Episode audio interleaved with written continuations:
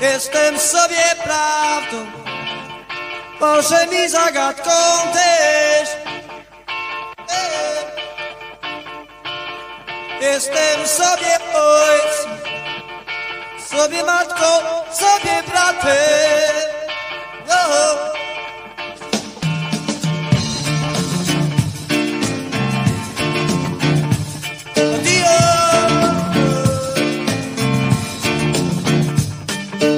Jestem sobie praw, fałszem i zagadką też.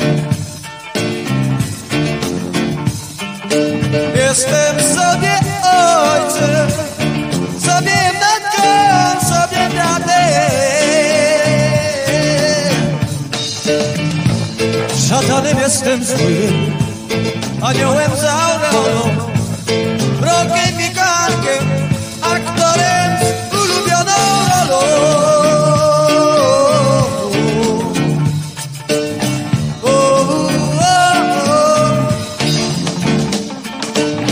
Dopełnieniem świata, oceanem pustą szklanką. Jestem i wyrokiem, nawet sędzią, nawet katem. Nawet katem jestem ja. Jestem wszystkim, nawet Bogiem. Tylko sobą być nie mogę.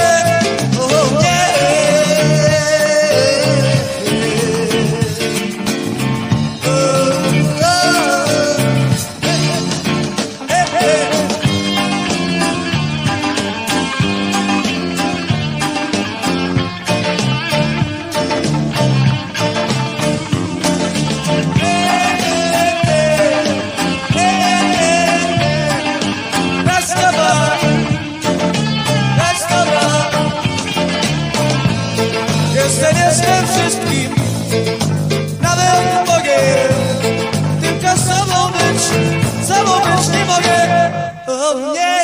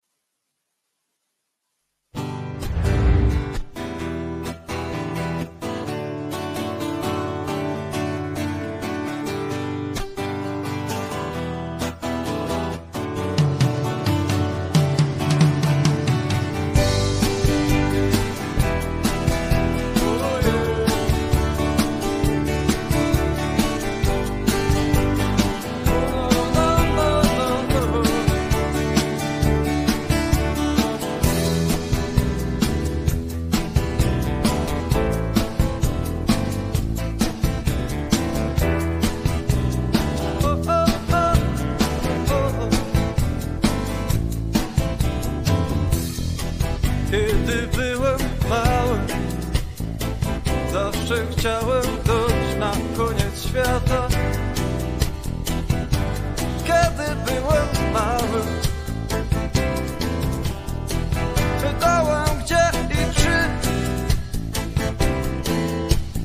W ogóle kończy się ten świat.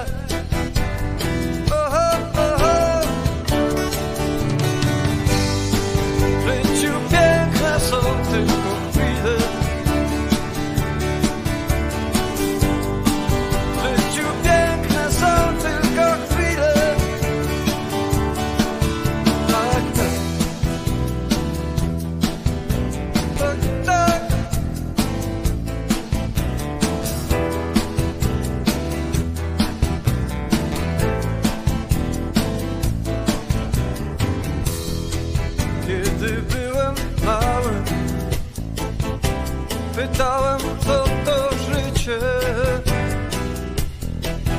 życie, mamo? Widzisz życie, to ja i ty. Ten ptak to drzewo i kwiat. Odpowiadała mi. W życiu piękne są tylko chwile.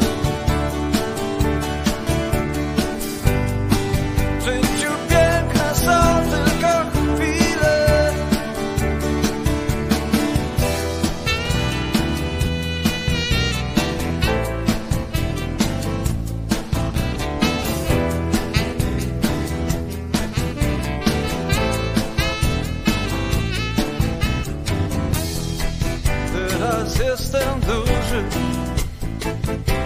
i wiem, że w życiu piękne są tylko chwile. Dlatego czasem warto żyć.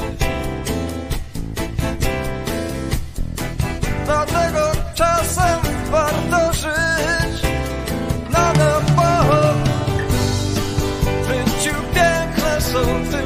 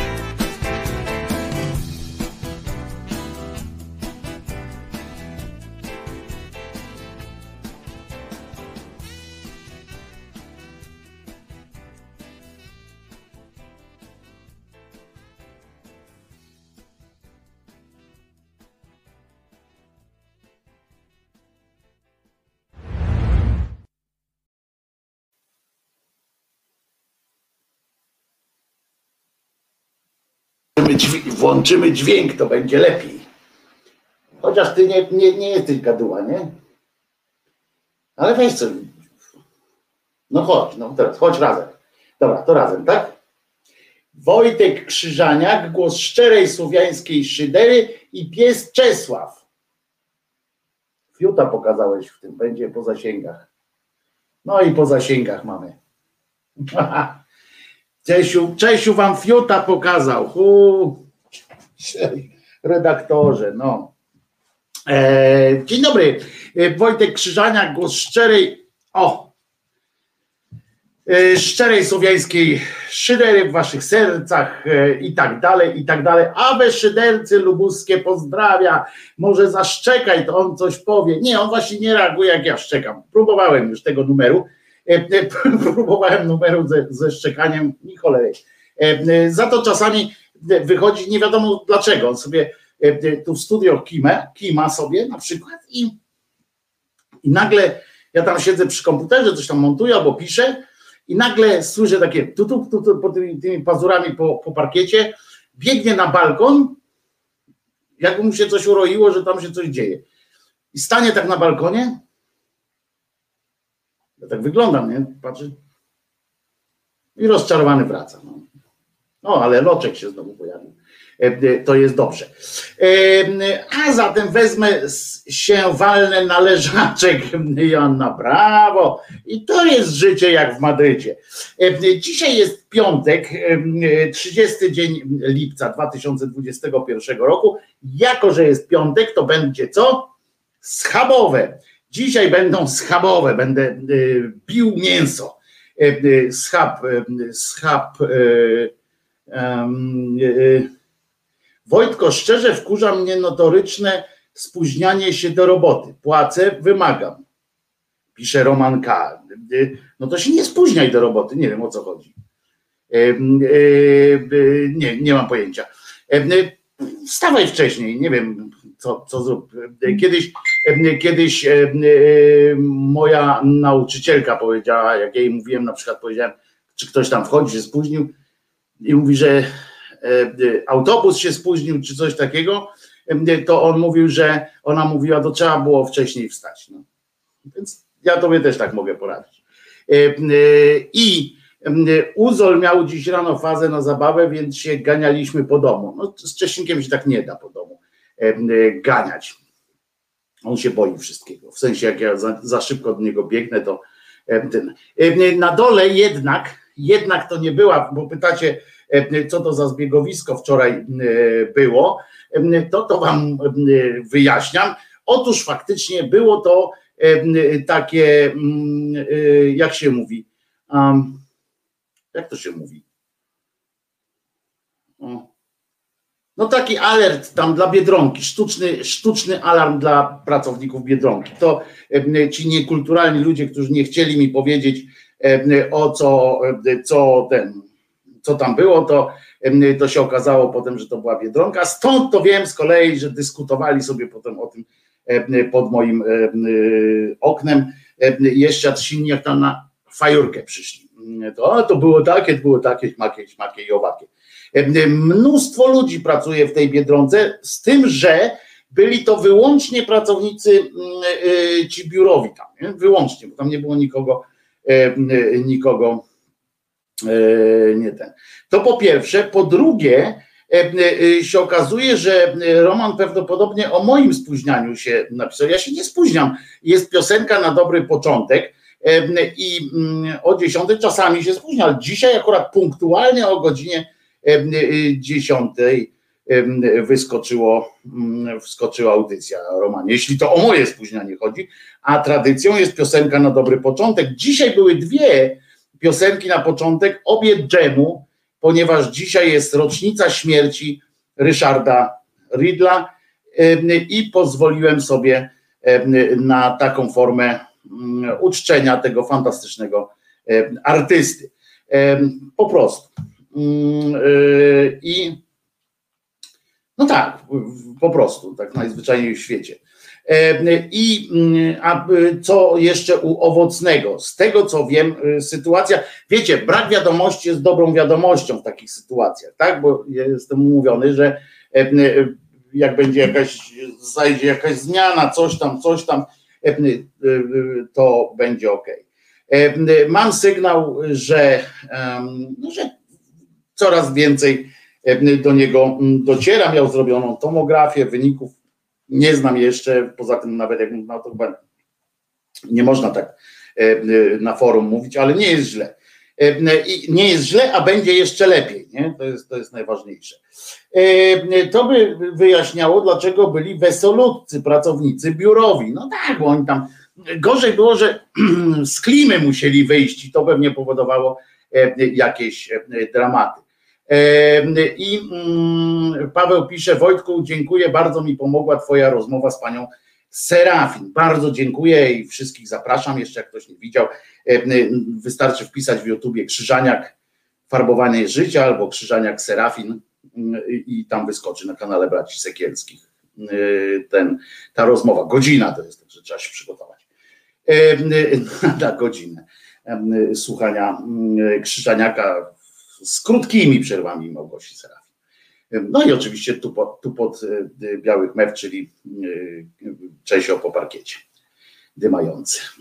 Z bieżących sytuacji, z bieżących spraw, czy coś jeszcze? No oczywiście, że coś jeszcze.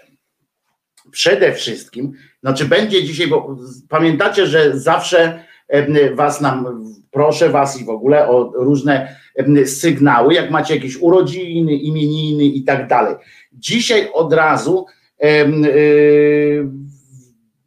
od razu uprzedzam, że będzie piosenka dla pani Kasi od jej męża.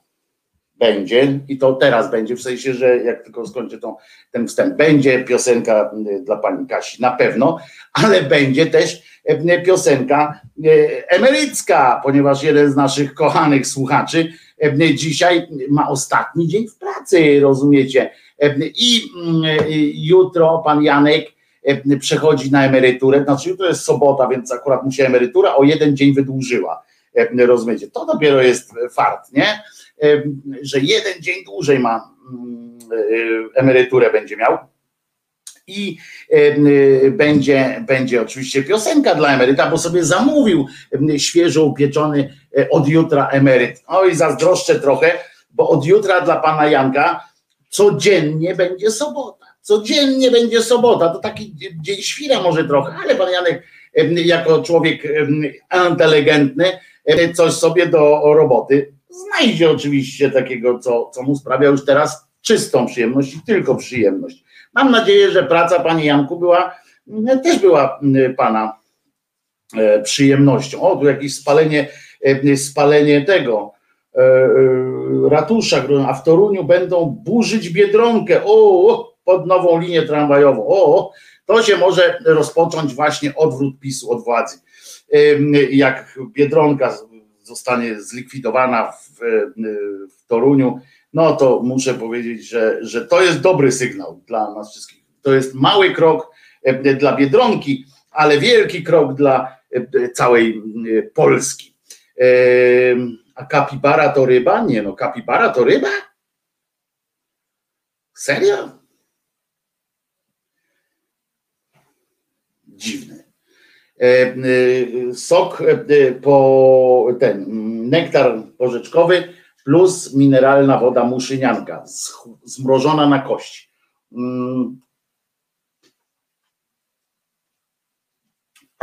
A ja, pani Elka się już podpisuje, podczepia się pod piosenkę dla pana Janka. Nie, zróbmy tak, że pan Janek będzie miał swoją piosenkę. Elka, ja ci mogę potem jakąś inną piosenkę dać, ale niechże pan Janek ma coś swojego i tylko swojego na ten piękny czas. Joannie się z kolei pić chce. Problem polega na tym, że uwaliła się na leżaku prawdopodobnie i wstać nie może. Pauli pisze: słusznie, kapibara to ssak. No właśnie, bo kurczę, coś mi się też tak... No, wiecie, nie wiem wszystkiego na świecie, niesamowite, jeszcze nie wiem, ale kurczę, kapibara to chyba ostatnią rzeczą, którą mi się kojarzyło, to z rybą, prędzej bym roślinę jakąś tak nazwał. No i właśnie, tak jest, zgadłem, że Anna zległa na leżaczku piątkowym, taki piątunio leżaczkowe, a tutaj się akurat zachciało bić. To tak zawsze jest, to jest złośliwość natury taka, że jak człowiek usiądzie, to musi wstać, a jak wstanie, to zaraz mu się chce leżeć, ale nie może, bo musi po coś iść. To jest niestety tak zawsze jest. Wszystko to wie Jakimowicz. No, niepotrzebnie podałem to nazwisko, nie? Niepotrzebnie padło to nazwisko i teraz się gorzej poczułem od razu. Jakoś tak gorzej. Albo Siku, pani Anna pisze. No tak, Siku też jest imperatywną taką sytuacją, że trudno z nią dyskutować, prawda? No dobrze, niech ma, zgodziła się pani Elka, czyli panie Janku, piosenka wiadomego zespołu, o której powiem, jak będzie jej czas, bo teraz, proszę was, powiem tak, od strony artystycznej to zamówienie pana Maćka nie jest z mojej bajki, ale tą piosenką zatytułowaną Momenty, moi drodzy, kawałek, zresztą pewnie już kolejny kawałek swojego serca, swojej ukochanej żonie Kasi oddaje Maciej Mac, który czasami tutaj na naszym czacie też zawitywowuje. Maciej, i to Maciej napisał o kochanej żonie, żeby nie było, że ja tu coś muszę dośpiewać. Powiem więcej, Maciej już od kilku tygodni z regularnością pewną przypomina mi o tym i wybrał specjalnie piosenkę, ale zapytał kulturalnie, czy taką można, i to jest bardzo wymyślony przez niego, także pani Kasiu, to nie jest tak, że on spontanicznie na przykład zapomniał dzisiaj o pani urodzinach czy coś tam, mówi kurde, szybko zadzwonię do Krzyżaniaka, niech wrzuci jakąś piosenkę. Oj nie, ja tam czuję naprawdę kawał fajnej miłości, nawet bym zareagował. Pani Kasiu, także jeszcze raz powtarzam, to nie ja wymyśliłem sobie, że pani taka kochana jest, to sam pan Maciej tak napisał ładnie, więc mi się należy, a ja się do tych życzeń, rzecz jasna, nie bez przyjemności oczywiście dorzucam, chociaż Maciej wybrał, powiem szczerze, piosenkę, która nijak się w mojej muzycznej orbicie zmieścić nie chce. No ale nie będę przecież wam życia układał, prawda? W końcu każdego podniecać może coś innego, całe szczęście zresztą. I mam nadzieję, że to właśnie podniecenie stanie się i waszym udziałem. Ale no to w takim... Maciej mówi, płonie lica. Nie, no tam czuję naprawdę dobrą miłość, ale w przyszłości wybierz taką piosenkę, która by i mi się podobała jakoś bardziej. W każdym razie piosenka dla pani Kasi, Momenty, i wykonawca się nazywa, poczekajcie, bo ja pamiętam, jak on się nazywa, tylko szukam teraz, gdzież on jest, bo przecież go... O, jest, dobra, myślałem, że coś mi wypadło z systemu, ale by była siara. Wykonawca się nazywa Baranowski, przez V, bo to takie fajne, wiecie, amerykańskie taki, Baranowski, ale po polsku będzie Melo recytował. Momenty to się nazywa. Pani Kasiu, pani się nie przejmuje, że to taka piosenka, bo ona może jest ładna w pewnym sensie, no. Może coś tam w sobie ma ta piosenka. Może on tak nieporadnie panią kocha i nie wie nie wie jaką muzyka jest dobra. Ja to bym pani na przykład puścił piosenkę, jaką by piosenkę taką dla pani tutaj specjalnie, na przykład o Kocham cię, kochanie moje, na przykład tego Manamu, ale wy jesteście tak młodzi, że pewnie nie pamiętacie, że taki zespół był, znaczy nie wiecie, że taki zespół był, nie? Z drugiej strony to fajne być takim młodym, nie? No nic, kochajcie się, kochani Macowie. Nara, znaczy nie nara, no ja nigdzie nie idę, tak będę tutaj, ale chociaż muszę sobie wyciszyć trochę, sorry. Baranowski, Momenty.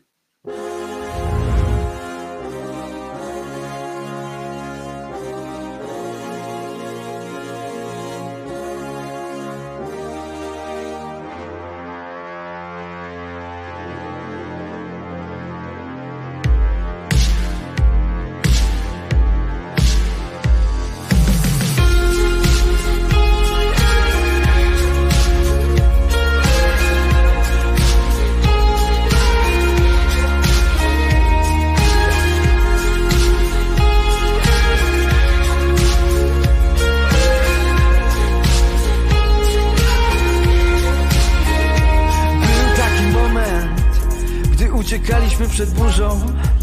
Rower mknęł szybciej niż bolidy Formuły 1, wyznaczając granicę między ziemią a niebem. Był czas, a z pleców wyrastały skrzydła.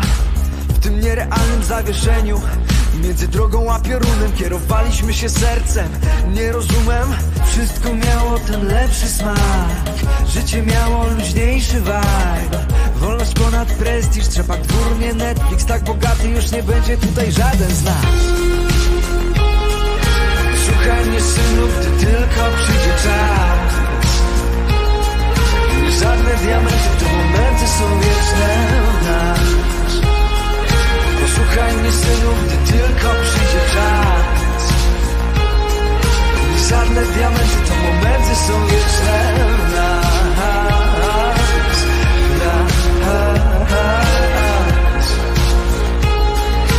Żadne diamenty, to momenty są wieczne w nas.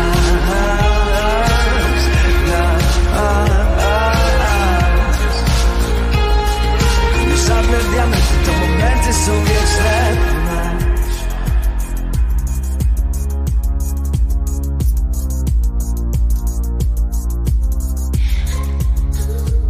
Był taki moment, gdy zamienialiśmy się w Bogu. Z patyków mieliśmy giwery, z szyszek naboje. My ninja, żołnierze, Indianie, kowboje. Był czat, a w naszych rękach wszystkie światy. Byliśmy kim tylko chcieliśmy, choć tą jedną nogą. Dziś strach nas dopada, gdy chcemy być sobą. Słuchaj mnie, synu, gdy tylko przyjdzie czas. Żadne diamenty, to momenty są wieczne w nas. Posłuchaj mnie, synu, gdy tylko przyjdzie czas. Nie żadne diamenty, to momenty są wieczne w nas. Posłuchaj mnie, synu, gdy tylko przyjdzie czas. Nie żadne diamenty, to momenty są wieczne w nas.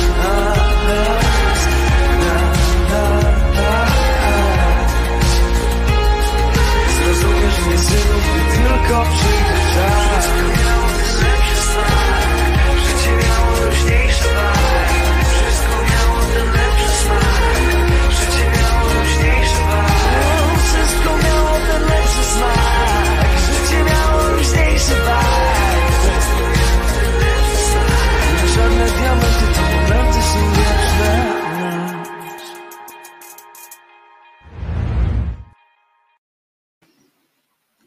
No jestem dziadersem, o, i się zrestartować znowu muszę. Coś się tutaj stało, rozumiecie? Rozumicie? Uwaga, muszę. Wiem, że mnie słychać, więc sprawdzę tylko, czy tego jest, nie, nic się nie wydarzyło. Da się to odsłyszeć? Pewnie się da, ale po co? Przecież to ładna piosenka. Są takie piosenki, muszę wam powiedzieć, przy których, o i już jestem, przy których, proszę was, są takie, o jestem właśnie, widać mnie. I chciałem wam powiedzieć, że są takie piosenki, które są koszmarne na przykład, ja mam takie piosenki, które są koszmarem po prostu, złe, straszne dla mnie, które normalnie na trzeźwo, że tak się mówi, nie, na trzeźwo się nie da słuchać, ale po prostu kojarzą się z jakąś sytuacją. Nie wiem, pierwszy raz pocałowałeś kogoś, pocałowałaś, pierwszy raz coś tam się wydarzyło fajnego i potem ta piosenka już za wami chodzi, to jest nasza piosenka się zwykle mówi, albo moja piosenka i już, no. Ale jestem dziadersem, prawdę mówiąc, no jestem i nie da się tego odkłamać nijak. Odkręcić chciałem, bo nie odkłamać, bo to jest prawda, że jestem dziadersem, w związku z czym piosenka, która będzie dla emeryta, jest mi bliższa i będzie mi się bardziej podobała. Ale tu słyszałem, tu były takie głosy właśnie, że że są, no jak się to nazywają, że są też dobre piosenki takiego kogoś. Wojtku, daj przykład takiej piosenki, a nie pamiętam teraz takiej piosenki. Na przykład moje piosenki są takie, których ja w swoim, jest na przykład ta piosenka, wiecie, ta przy pianinku, taka dla ciebie. Ja w życiu, powiem szczerze, tak prywatnie bym sobie nie puścił takiej piosenki, naprawdę. Ale ona jest moja i kojarzy mi się świetnie i w ogóle i byłoby dobrze. Maciej tu się tłumaczy, trochę miał być Rammstein, ale to nie polska muzyka, ale Rammsteina też wybrałeś akurat taki numer, że nawet jakbyśmy tu dawali zagraniczną muzykę, to bym też taką mowę strzelił właśnie. I być może tam ktoś, Kimer pisze, fajna jest tam ta piosenka, w sensie ta przy tym pianinku. I ja wierzę, że ona się może podobać komuś. Ja mówię tylko o tym, że to nie jest moja bajka. Nie? Czy mogę prosić o pacjenta? Byłam prawie po drugiej stronie. Anna, naprawdę? Ojej. To jak będzie leciała piosenka, to spróbuję zassać pacjenta, dobrze? Jeżeli mam tylko tutaj w tych, a jak nie, to jutro ci puszczę, dobrze? Aneczko, natychmiast ci jutro puszczam. A nam puszczasz, dzięki ci za to, ale bo ona mi się podoba, bo mówię, że lubię ją. Dobra, słuchajcie, bo tutaj można godzinami gadać o niczym, ale po co, skoro można pogadać o niczym, ale na wesoło po prostu. I mam taką, mam dla was dobrą wiadomość, fajną wiadomość, że poczekajcie, muszę w kalendarz zerknąć. Od 2 sierpnia nastąpi premiera, 2 sierpnia będzie premiera jerzyniewowego w cyklu w Kamaszach. Czyli w poniedziałek już najbliższy będzie premiera pierwszego odcinka w Kamaszach naszego kochanego Jerzyniewa, więc się przygotujcie, płyny jakieś takie w głębokim kubku i tak dalej, wiecie o co chodzi.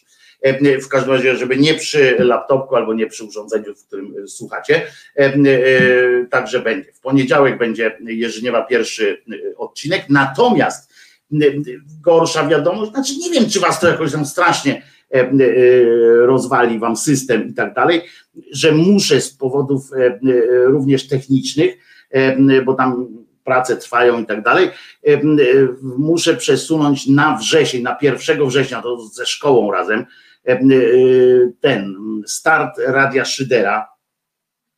Jeszcze tam się musi kilka rzeczy wydarzyć, żeby to miało ręce i nogi. To Radio Szydera będzie od września już w takiej, ale za to chyba jeszcze w lepszej formie niż nie. Będzie dobra muzyczka, skoczna muzyczka w fajnych pasmach, podzielona na fajne pasma i do samochodu, i do miłości i tak dalej. Więc i z wojną, tak, 1 września, czyli o 4:35 możemy się umówić, że o 4:35 w nocy wystartuje już w pełni profesjonalne, chyba trochę przesadziłem, Radio Szyderka dla was z aplikacją, być może już osobną, będzie można sobie w aplikacji posłuchać, być może jak się uda wszystko, dobrze? Także od 1 września sobie to zrobimy. Widać, że Niemcy za tym stoją. Nie, Niemcy akurat wykonują swoją robotę rzetelnie. Muszę powiedzieć, że Niemcy dają radę ostatnio. Dają radę i będzie dobrze. O kurczę, pisze Jerzyniew, a ja terakotę kładę, muszę się brać do roboty z dalszym ciągiem. No nie, no wiesz, że kilka tamtych odcinków jest, także spokojnie, Jerzyniewie, zwłaszcza, że będziemy to puszczać chyba w takim cyklu 2 odcinki tygodniowo, no bo nie ma sensu za rzadko, ale też nie ma co przesadzać w tym sensie, że musi tak być, żeby każdy sobie zdążył spokojnie odsłuchać, prawda, że kolejność była. Czy pościelówy będą? Będzie specjalne nocne pasmo i tak dalej. A może o godzinie papieżowej? Może, pomyślimy, jak to ogarnąć, ale tak się to zrobi. Aniu, czy jesteśmy umówieni na to? Daj mi sygnał na czacie, czy zgadzasz się na to, żeby pacjent był jutro, to wtedy bym nie wykonywał nerwowych ruchów tutaj, żeby nic nie rozwalił, bo wiesz, że jestem taki średnio przez 11 technicznie, więc znowu coś spiernicze. Jaka to godzina papieżowa? 21 chyba 45, tak? Czy coś takiego, z tego co pamiętam. Jerzyniew, to dobrze, że kładziesz terakotę, a nie zarakotę. Aha, czyli Paweł wyręczył mnie dzisiaj z sucharem. Jest dobrze, czuję się od razu lepiej. 21:37 jest. A o czym dziś w audycji Mateusz Noga? Słusznie, bardzo delikatnie, widzisz, bardzo ładnie to zrobiłeś. Fantastyczna sytuacja z przywołaniem nas do porządku. No mnie głównie, bo zagaduję jak kto głupi. Ale widzisz, już nawet spróbowałem coś takiego powiedzieć, że przejdźmy do tak zwanej rzeczy, a nie przeszedłem. Taki mądrala jestem. Za to plik sobie otworzyłem tutaj z tymi z podpowiedziami. Plik otworzyłem razy 4. W związku z czym mam 4 razy otwarty ten plik, więc być może trzeba będzie 4 razy wszystko opowiedzieć, chociaż chyba nie warto aż tak szaleć. A zatem, moi drodzy, dzisiaj jest piątek, więc będą schabowe, tak jak powiedziałem, ale nie o schabowych będziemy dzisiaj mówili. Dzisiaj powiemy między innymi, na przykład zacznę od tego, bo będą też rzeczy śmieszne, będą rzeczy śmieszniejsze, będzie dużo dzisiaj, od razu mówię, dużo dzisiaj takich fajnych śmieszności kościelno-religijnych. W końcu to piątek, prawda, niedługo niedziela, dzień, jak się nazywa, Eucharystii na przykład. Będzie wytłumaczone dzisiaj, wytłumaczę wam, jak długo, na przykład dowiecie się, to jest fantastyczna rzecz, jeżeli byście kiedyś chcieli tego spróbować, jak długo Jezus gości w waszym ciele, jak w pindolicie białe. Przed połknięciem, po połknięciu białego, więc to dla wszystkich jest interesujące na pewno, żeby uniknąć potem takich, wiecie, dwuznaczność. Pamiętacie, po szczepionce, jak się szczepionkę dostało, to trzeba było kwadrans przynajmniej, albo najlepiej pół godziny odczekać tam w zakładzie, w którym wam robiono tę szczepionkę, żeby uniknąć różnych ewentualnych przykrości. O dziwo! Kościelni znają tę procedurę, ponieważ ta procedura obowiązuje już od bardzo dawna, że właśnie trzeba odczekać. Ile? I tak dalej. Wszystkiego się dowiecie. A tymczasem, nie wiem, czy też do was też dotarła ta informacja, że niejaki prezydent, znaczy oni tego tak przedstawiają, prezydent Duda, zwlekał z wyrażeniem radości, satysfakcji czy czegoś tam z powodu tego, że Polki otworzyły wór z medalami, bo teraz, jak powiedział pan komentator w publicznej telewizji, to nie, czy w wiadomościach chyba, to worek z medalami otworzyły nasze pływaczki. 4 takich pań, co nie pływaczki, tylko wioślarki, co 4 dziewczyny napindalają wiosłami. Zajebiście tak napindalały tymi wiosłami, że dostały medal. No i jako, że długo czekaliśmy na ten medal, no to wszyscy się spodziewali, nie wiadomo dlaczego. W ogóle to jest też fantastyczna historia przy okazji, że nagle zrobiło się jakiś wielki odjazd, że dlaczego prezydent nie gratuluje, ojeny, upadek państwa, wartości wszystkich i w ogóle kraj się wali. Tam chodziło o to, że jedna z tych dziewczyn, taka fajna, sympatyczna z twarzy, powiedziała, że zadedykowała swój medal czy coś tam swojej partnerce, swojej dziewczynie. No to wszyscy się rzucili od razu jak szczerbaci na suchar na Twitter prezydenta i patrzą. Na pewno jest, mamy o czym napisać, mamy o czym napisać. I tam gówno kliki lecą. Prezydent wstydzi się gejowskiej reprezentantki. Coś tam, coś tam. On jest po prostu głupi, ale skąd to przekonanie, znaczy skąd taka wielkie ciśnienie, nie? Na to, że prezydent musi coś napisać. On się tyle podpisuje, że on naprawdę, ja mam uwierzyć, że ci wszyscy ludzie, którzy tak się domagają tego, są naprawdę po pierwsze spragnieni słów cymbała Dudy, po pierwsze, że są spragnieni po prostu komentarza cymbała Dudy. Po prostu oni bez tego nie mogą. Codziennie siedzą, mają tylko jednego obserwowanego i na Twitterze i patrzą, co tam na nic nie napisano. Że o każdej sprawie, jak Duda powie, no to już na pewno będzie coś, co warto będzie powiedzieć. A z drugiej strony, że oni myślą, że on coś na serio napisze, w sensie w takiej sytuacji, że nie wiem, że jak te dziewczyny, że jak tam jedna jest lesbijką, to oni się spodziewali, że on co napisze, gratuluję 3 dziewczynom z tej fantastycznej osady, a ta jedna szkoda, że nie utonęła. No przecież wiadomo, że takiej rzeczy nie napisze. Czy to będzie szczere? No nie będzie szczere pewnie. Chociaż ja nie spodziewam się, żeby on miał osobiście coś tam do gejów, czy do lesbijek, czy miałby nie lubić tej dziewczyny. No pewnie nie, bo on przecież wiadomo, ideologia ideologią, a tam po prostu dziewczyna dopłynęła i koniec. No i uwaga, wreszcie napisał. Czekali, 2 dni czekali ludzie na to, co napisze Duda. No więc napisał, że uważajcie, bo ja sobie tu wynotowałem, bo to są słowa w końcu prezydenta. Trzymam kciuki za sukcesy wszystkich naszych olimpijczyków.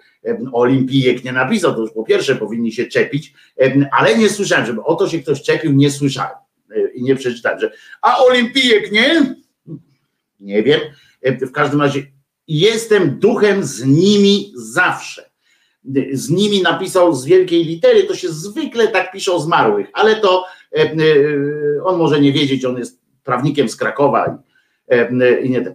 Czy zdobywają medal, czy nie? Szanuję każdego, ale każdej nie. Każdego, kto ciężko trenuje, by godnie reprezentować Polskę. A jak trenuje, żeby godnie reprezentować wyspy Maoam, to on go już nie szanuje. To tak. Z wielką radością przyjąłem srebrny medal naszych wioślarek. Gratuluję i dziękuję. Brawo. No i się wyzłośliwiają teraz różni wielcy, różni źli wilcy. Tak miało być. Że tak późno, że to opóźnienie, to nie wiedział jak zareagować, skoro jedna z nich jest lesbijką. A ja się temu akurat nie dziwię, że tak późno, bo sprawa jest prosta. Wszyscy się tak zastanawiacie. A on przecież napisał, ja tu zresztą rzucam, proszę bardzo, wrzucam wam ten jego tweet, żeby było. I zobaczcie, i tam jest napisane, że z wielką radością przyjąłem srebrny medal naszych wioślarek. No to przecież oni go musieli przywieźć ten medal, żeby on go mógł przyjąć, bo on z wielką radością przyjął. Ja, w przeciwieństwie do tych innych wszystkich, którzy się zastanawiają, dlaczego tak długo trwało to wyjaśnianie, to ja to akurat mam z bani, bo wiem, że z Japonii to nie jest tak, że rzucić można i to przyleci, zwłaszcza, że nie ma kto rzucać z Polaków, bo dzisiaj były w nocy eliminacje tych, co dyskiem takim rzucają, taki wiecie, latający talerz robią i odpadli. To było świetne zresztą, znaczy tam jeden był takim mistrzem, co odpadł po prostu, bo już tam się narzucał w międzyczasie i w tym roku mu nie poszło. Ale drugi był taki młody, wywiad kuriozum z nim po jego występie z dyskobolem. On mówi, że nie przeszedł eliminacji po prostu, tam ten jutro czy pojutrze będą dopiero tam o medale walczyli, on eliminacji nie przeszedł. Ale oni go pytają, no ale jak, no tak smutno, nie? A on mówi, nie, jestem zadowolony. ta dziennikarka tam czy reporterka, a z czego? Bo moja głowa wytrzymała. Ja najpierw spojrzałem, oderwałem się od tego, co pisałem. Patrzę, rozumiecie, na niego. Myślałem, że ma jakiś rozbity łeb czy coś takiego, że dostał jakimś dyskiem, a on nie, że jemu głowa wytrzymała presję, że on w ogóle nie czuł presji, że fajnie po prostu tam było i że bardzo się z tego cieszy, że nauczył się, jakby, że przeżył taką wielką imprezę, jakby czuł się właściwie, prawda? No to ja tak myślę sobie, no to jak, to dlaczego przegrał? W sensie, dlaczego się nie dostał? Nie, to, że się nie dostał, to pies trącał, bo jakby na przykład pobił swój życiowy rekord, bo oni tam na te igrzyska trenuje się 5 lat, 4 lata, tym razem 5 lat trenowali, no to mógłby tam życiówkę wykręcić, zresztą bardzo mi się podobają, ja uwielbiam, jak widzę, dzisiaj była lekkoatletyka, dlatego tak oglądałem też lekkoatletyka, którą lubię, i było, mi się podobało, jak tam na 7. miejscu przybiegała w eliminacjach nawet jakiś tam biegaczka, ale patrzę, rekord kraju, rekord PB, osobisty rekord, życiówkę strzeliła, no i o to chodzi. Bo sport to jest pokonywanie siebie, a zwycięstwa to jest dodatkowy jeszcze dla zawodowców tam jakiś taki bonus. Ja pamiętam, jak biegłem, to też byłem przeszczęśliwy, że dobiegłem, że życiówkę, potem jak drugi raz biegłem maraton, to byłem przeszczęśliwy, że wyszedł mi lepiej niż ten pierwszy i o to chodzi. Powinno się coraz lepiej występować. No, ale jak ktoś tam pojechał i mówi mi, że jest szczęśliwy w ogóle, że jest zadowolony bardzo, że ten turniej mu się bardzo podobał, bo on dowiódł po prostu tego, że ma silną psychikę. No chyba nie. Skoro masz umiejętności, byłeś wytrenowany, a rzuciłeś, wiesz, połowę tego, co zwykle rzucasz, no to chyba nie, no ale trudno. No w każdym razie nie miał kto rzucić tym medalem, rozumiecie, żeby przez te morza i oceany przyleciało do nas, więc to chwilę musiało potrwać po prostu. No i potrwało, doszło i pan Duda napisał, że przyjął ten medal i sprawiło mu to niezwykłą radość. Zresztą każdemu z nas by sprawiło radość, jakbyśmy dostali po medalu. Ale jednak mnie dziwi, bo to mnie dziwi, tak jak innych dziwi, że dopiero teraz o tym napisał, co ja już sobie w głowie jakoś ułożyłem, ale mnie dziwi, kto mu ten medal dał, skoro on go przyjął. No bo kwestia za co z kolei, bo mogłaby się jeszcze pojawić kwestia za co, ale ona nie jest taka interesująca, bo tu jest prosta odpowiedź i jakby tutaj zagadka jest zbyt banalna po prostu. Lepiej się zastanowić, kto mu mógł przydać taki medal, bo za co, no to wiadomo, że w jego przypadku są tylko dwie tylko możliwości. Z grubsza będą to albo na zachętę może dostać medal, albo za całokształt. Tylko dwa tylko są warianty, w których Adrien może dostać medal. Nie wiem, ale pogratulował sobie, bo zwróćcie uwagę że w tym tekście jest napisane, przypomnę wam, proszę bardzo, żeby nie było, szanuję każdego. Szkoda, że tych feminatywów tam nie użył, znaczy, że nie feminatywów, tylko że wszystkich olimpijczyków i olimpijki też powinno na świecie, i to już bez zgrywy mówię, bo na świecie się już stosuje jednakowość, taką formę, że pisze się, zaznacza się i ich, i one, albo się robi te wersje właśnie bezpłciowe, a tak to wyszło, że tylko facetom. Gratuluję, no bo szanuję każdego i każdą też powinno być. No ale kto ciężko trenuje, by godnie reprezentować Polskę. Wiemy, że on na przykład skok o kijku ćwiczył ostatnio, jak był z żoną w Juracie, to widzieliśmy, taki duży kijek znalazł i rzut o kijku, rzut kijkiem albo skok o kijku trenował. No więc z wielką radością przyjąłem srebrny medal naszych wioślarek i tutaj na dodatek jeszcze bezczelnie, tak to trochę chucpą taką zajechało, że sobie gratuluję i dziękuję i sobie brawa bije no to takie trochę, to trochę już zapachniało takim no słabością. Panie Andrzeju, ja wiem, że tam trzeba się trochę podkręcać, trochę się podłechtać, bo pewnie nie ten. Albo na pocieszenie tutaj jeszcze taka koncepcja jest. No patrzcie, to jednak macie lepsze pomysły. Ja uważałem, że lepsze było,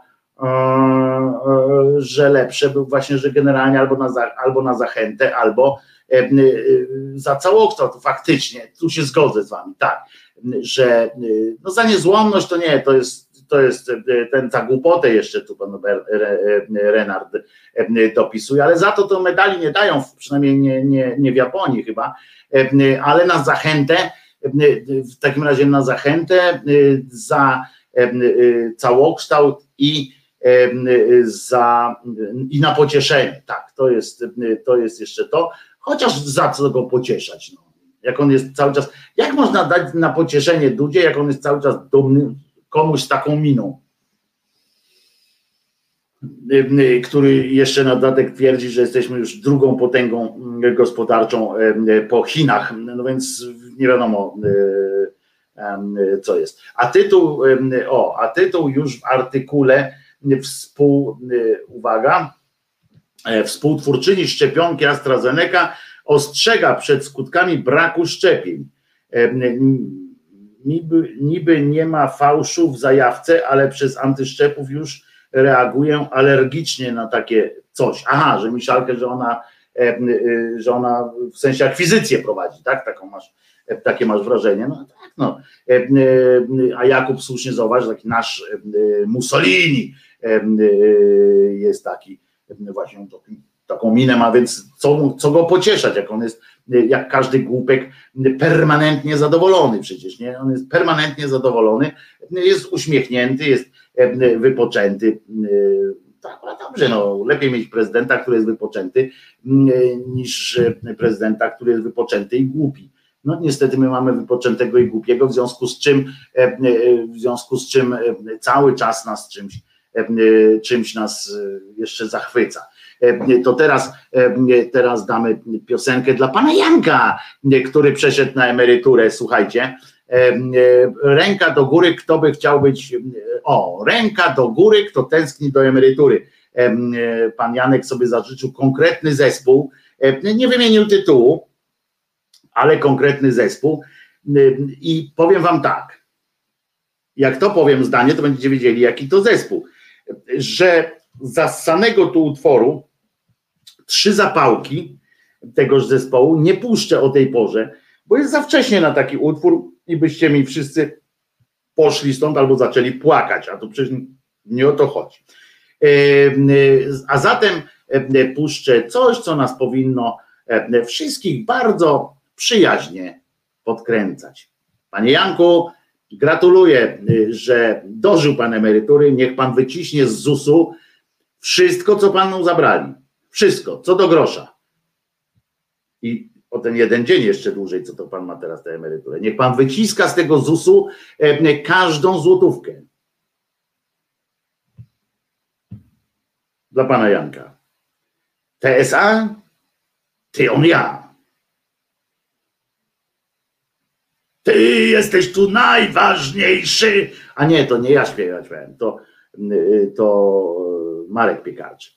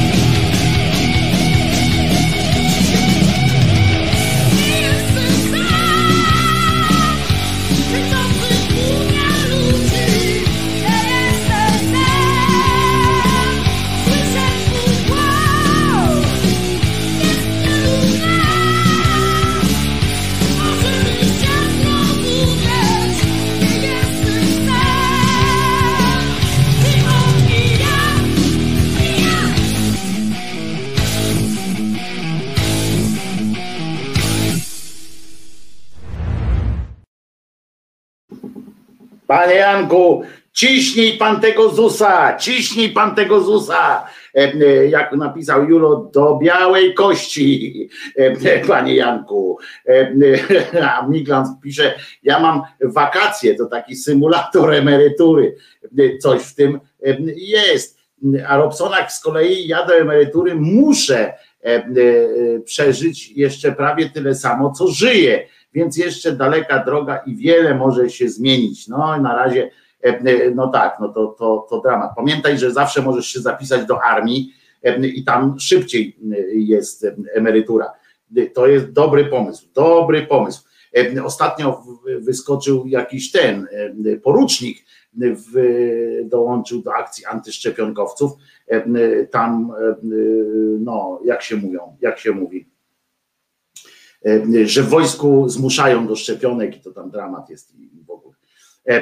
Przyszedł do Senatu porucznik, nadawał normalnie przed komisją senacką niejakiego tego, szczęść Boże, Brauna. Piotr Gessler pisze, TSA, więc w dobrym momencie dołączyłem, pozdrawiam Cześnika i całą resztę. Owoc żywota twego Jezus, tak jest, Jasza, tak jest, więc teraz jak się panu nadarzyła okazja zemścić się na nich, pisz pan o wszystkie możliwe dodatki, wszystkie możliwe dodatki. Robsonak pisze, ale ja jestem pacyfistą, a spodziewasz się jakiejś wojny, czegoś się spodziewasz, będziesz siedział sobie w jak się nazywa, w koszarach, wychodził będziesz, jak będzie jakaś powódź, pomożesz ludziom, o co chodzi? Problem masz z tym jakiś, przecież nikogo ci nie każą zabijać, dzisiaj wojsko to przecież nie jest od strzelania. Wojtek, armią rządzi Błaszczak, to nie jest dobry pomysł. No jest, od środka to rozwalać. Ostatnio szaleją, że zauważyliście, Tusk w spocie wystąpił, PiS wypuścił spot za twoje pieniądze, poczekaj, twoje pieniądze również, nakręcili sobie spot, w którym zaczyna się od tego, że oni nam tu ruski ład robią, mówi Tusk. No to panie Donaldzie, mówi lektor, czy aby chodzi o to, jak pan się miział z Putinem, czy może chodzi o to, jak pan się to, czy tamto, czy siamto, czy owamto robił, no i w ogóle oczywiście für Deutschland, z tego wszystkiego nie mogli użyć, pewnie się rozpłakał któryś tam realizator, że kurczę nie znaleźli nigdzie jakiegoś takiego sformułowania, nie wiem, i tylko mógł, że tam Putin, mój druk, czy coś takiego, nie znaleźli niestety i musieli tylko posługiwać się cytatami z rosyjskiej prasy, nasz człowiek w Warszawie. I że w Polsce z kolei był tytuł, że Tusk powiedział o Putinie, nasz człowiek w Moskwie. No i to jest piękne. Znam tę funkcję MONU, sprawdzali jak pisze, a Kuba pisze, jak kiedyś eurodeputowani LPR, to taka partia była tego wysoki do nieba, głupi jak trzeba, Giertych Roman, on był szefem tego i był nawet wicepremierem w rządzie Jarosława Kaczyńskiego. Kiedyś eurodeputowani LPR poszli do Eurodeparlamentu, żeby rozmontować Unię od środka. Oczywiście nic nie wspomnieli o dietach w euro. Najlepszy był w tej sprawie niejaki Mike Korwin, który też się dostał tam do Europarlamentu po to, żeby właśnie ich rozwalić. Tak typowo on powiedział, w ogóle idę ich zdemolować po prostu te Unię, no ale zasnął. I potem jedyne, co po nim zostało, jak on był w tym Europarlamencie, to takie zdjęcie, jak śpi. Trudno. Jak słyszę Błaszczak, to mi się zawsze przypomina kraina płaszczaków do tłumaczenia wielowymiarowości wszechświata. Albo poseł Pęk. Poseł Pęk to był w ogóle dobry kiedyś Pęk, prawda? Dosypali mu czegoś do zupy czy coś tam. To on chyba, tak? Nie, to Janowski. Był ten, co mu dosypali do zupy. To był. Czytajcie dziś artykuł Jadczaka na wirtualnej Polsce. Dobra, już biegniemy, Olga, ale możemy najpierw skończyć tutaj, czy już w trakcie, Pani Olgo. Janowski skakał po mównicy, ale on skakał po korytarzu też, tak dalej. Nieważne to wszystko jest. Ważne, najważniejsze, że jesteśmy zdrowi, żeby tak zostało, prawda? A Duda ma medal. No w każdym razie Tusk zresztą oczywiście jest dalej bohaterem tego tygodnia również, ponieważ znowu pokłócił się z Kłeczkiem. No nie wiem, czy to jest mądry pomysł dla Donalda Tuska się kłócić ciągle z tym Kłeczkiem i wchodzić w te głupie rozmowy. Bo to jest to, co trzeba robić swoje. On znowu, tym razem Kłeczek go trochę wypunktował, bo zadał mu konkretne pytanie, bardzo konkretne pytanie i w formie nawet takiej nienapastliwej, a ten od razu się najeżył i tak dalej. I to było głupie akurat ze strony Tuska, że się wpakuje w takie wymiany zdań, niepotrzebnie zupełnie. Tyle czasu na tym świecie chodzi i się łapie na takie głupoty. Ale jest jeszcze jedna osoba, która bardzo poruszyła tak zwaną opinię publiczną. Nie wiem, czy jesteście tak zwaną opinią publiczną również. Jeżeli jesteście, to chodzi o taką panią, która się ślizga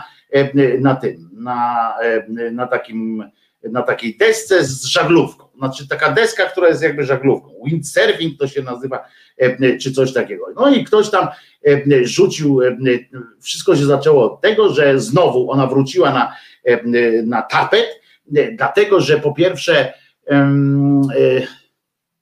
jakiś na pewno nie katolik z Niemiec utrudnił jej jakiś manewr tam i straciła dużo czegoś tam, potem dostała jakieś, że zakwalifikowałaś do czegoś, w związku z czym ktoś wymyślił rozumiecie, taką grafikę, na której pani Klepacka zamiast żagla ma krzyż na tej przytrofiony do tej przyczepiony do tej deski i do tego krzyża ona jest jeszcze tym sznurkiem przywiązana i trzyma, dzierży ten krzyż i ten krzyż ją po tym właśnie akwenie do zwycięstwa tam targa. No to jest oczywiście licencja poetyka, bardzo ładny zresztą, bardzo fajny pomysł, jakbym był katolikiem, to bym się bardzo też chyba do tego skierował, nie wiem, dobrze to jest. No ale w każdym razie pani Klepacka wróciła teraz jako obrończyni tej wiary. Chodzi o to, że znowu jadą takie coś. Narracja jest taka, że pani Klepacka jest ofiarą hejtu, a ten hejt na przykład to polega na tym, że było jasne, że tam pani Marchuitis zażartowała sobie coś tam, że ale bez... podpisała pod tym, ktoś tam rzucił tę grafikę, a ona tam napisała tam Marchuitis, to też była zresztą olimpijką, jak podkreślają w telewizorze, z mniejszymi sukcesami niż pani Klepacka.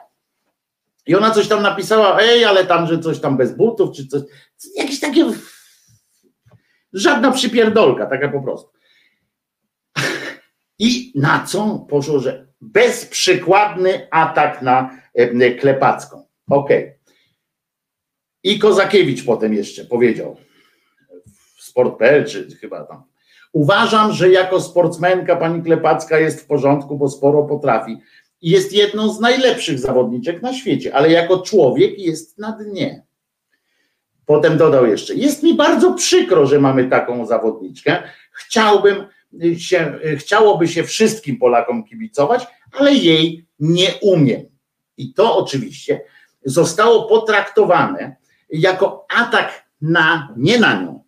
na wiarę, ponieważ przedstawiane jest cały czas to,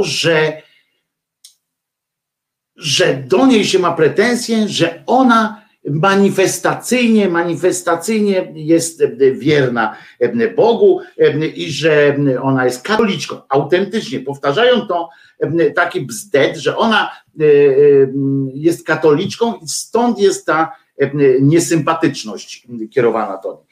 Nawet mój kolega, który jest ateistą z urodzenia, napisał tak: nie po drodze mi z tym, co Klepacka ma pod czaszką, ale życzenie jej jak najgorszego wyniku, albo wręcz odbieranie jej prawa do startu na igrzyskach, naprawdę pojawili się tacy obłąkańcy, to jakaś żenująca umysłowa degrengolada. I oczywiście, że tak. Czemu mielibyśmy odmawiać jej udziału albo życzyć jej złego występu? Natomiast powtarzanie, nawet on padł ofiarą takiego czegoś, że widzi tu jakiś taki rodzaj symetryzmu. I po pierwsze, co najważniejsze, udało się tej machinie propagandowej przekonać kogoś, przekonać ludzkość naszą tutaj, nadwiślańską, słowiańszczyznę przechodzoną lekko, udało się przekonać, że to naprawdę jest atak na nią jako na katoliczkę. A tu jest właśnie problem. Tu jest to nieporozumienie albo dobra, chociaż niedobra co do intencji. Robota tej promocji kretynizmu i kolejne dzieło czego? Obskurantyzmu właśnie reżimowych mediów i akolitów władzy, a także Kościoła katolickiego. Mucha wie najlepiej. Drą się one, te media i ci ludzie tam wokół, i politycy jeszcze do tego dołączają oczywiście z nimi kolaborujący, że ta pani jest szykanowana normalnie, rozumiecie, szykanowana jako katoliczka, bo zadeklarowała się jako katoliczka i obnosi się z tą władzą, że mówi, że śmiało mówi o Bogu, na serio, że śmiało mówi o Bogu i na każdym kroku podkreśla swoje katolickie korzenie i że ona, i dlatego to się spotyka z takim hejtem. Bzdura oczywiście, kłamstwo i najczystszy obskurantyzm, czyli zaciemnianie, odwracanie kota zadem, konia zadem też, i tak dalej. Swoje umiłowanie przecież do katolickiego Boga w Polsce manifestuje prawie każdy sportowiec. To jest aż nieznośne czasami. Nieznośne dla kogoś rozumnego. Bo tam w tym sensie, że on w coś wierzy, że jakaś siła mu pomaga, to jest okej. Ale jeżeli, tak jak mi powiedział jeden bokser kiedyś, on mi powiedział, że on się modli, ja mówię, naprawdę się modlisz, że Bóg ci pomoże wygrać, a on mi powiedział nie. I do niego miałem pełen szacun, bo on mówi, ja się modlę do Boga, żeby mi zdrowie zostawił, żeby mnie nie wrócił albo martwy, żeby mnie nie zabili, albo żebym nie wrócił, wiesz, na wózku. Ja mówię, aha, odąd to okej, to fajnie. Ale zakładanie tam, że Bóg mi pomoże wygrać, no to jest po pierwsze głupie, a po drugie głupie. Ale w Polsce manifestuje to prawie każdy sportowiec. I czy wszyscy oni mają hejt jakiś? Czy Lewandowski ma hejt dlatego, że zadeklarował, nawet filmik na YouTube'a wrzucił jakiś cholerny, jestem katolikiem i jestem z tego dumny. Co chwilę jest ta akcja taka tych świadectw, dawania świadectw, bo to się świadectwo nazywa. Jak mówisz, że jesteś gejem, to nie jest świadectwo, to jest promocja homoseksualizmu. Jak mówisz, że jesteś katolikiem, to jest świadectwo twoje, które dajesz. No w każdym razie od boksera, przez dżokeja, po lekkoatletę, siatkarzy i piłkarzy, oni tam z medalikami, sportowcy, ci piłkarze nie mogą z medalikami, no to wchodzą, pamiętacie, każdy tam wchodzi, przyklęka się, jak na przykład zobaczcie, ilu z nich przecież przed rozpoczęciem zawodów się tam pokaja, czasami również w trakcie, pamiętacie jakieś takie akcje są, że na przykład jak gola, który strzeli, bo w siatkówce na przykład to za szybko jest, nie? I oni tak za często mają te punkty, w związku z czym oni tylko się klepną, nie mają czasu tam o jakichś bogach myśleć i tak dalej, zostawiają to na koniec. Chociaż dzisiaj w czasie meczu z Kitam oni grali siatkarze, niejaki Kurek grał słabo, co zresztą skonstatowaliśmy razem z jednym ze słuchaczy, bo to się odbywało dzisiaj w nocy, nad ranem właściwie. i Kurek niejaki, który jest zwykle bardzo dobry, słabo grał, bo chyba zdjął ten wisiorek z Bogiem albo z jego tą matką, a niejaki Leon, bo mamy takiego, co był kiedyś Kubańczykiem, teraz z Polakiem, Leon, miał medalik i go tam nawet ucałował, nawet go pokazał i tak dalej. I dzięki temu Leon miał swój dzień i w trzecim secie po prostu rozdymił sam w pojedynkę, znaczy nie w pojedynkę, tylko jeszcze miał obok siebie miał jeszcze Jezusa, Matkę Boską i Ducha Świętego i w ogóle tam wszystko razem, to tam nie dał szans jakby przeciwnikowi, chociaż można byłoby to potraktować jako doping, no ale to już nie będę wnikał, przecież to jest inna zupełnie sprawa. Ilu ich tam ciągle się z tym obnosi, tak? Modlą się, pamiętacie, gola strzeli któryś, to tam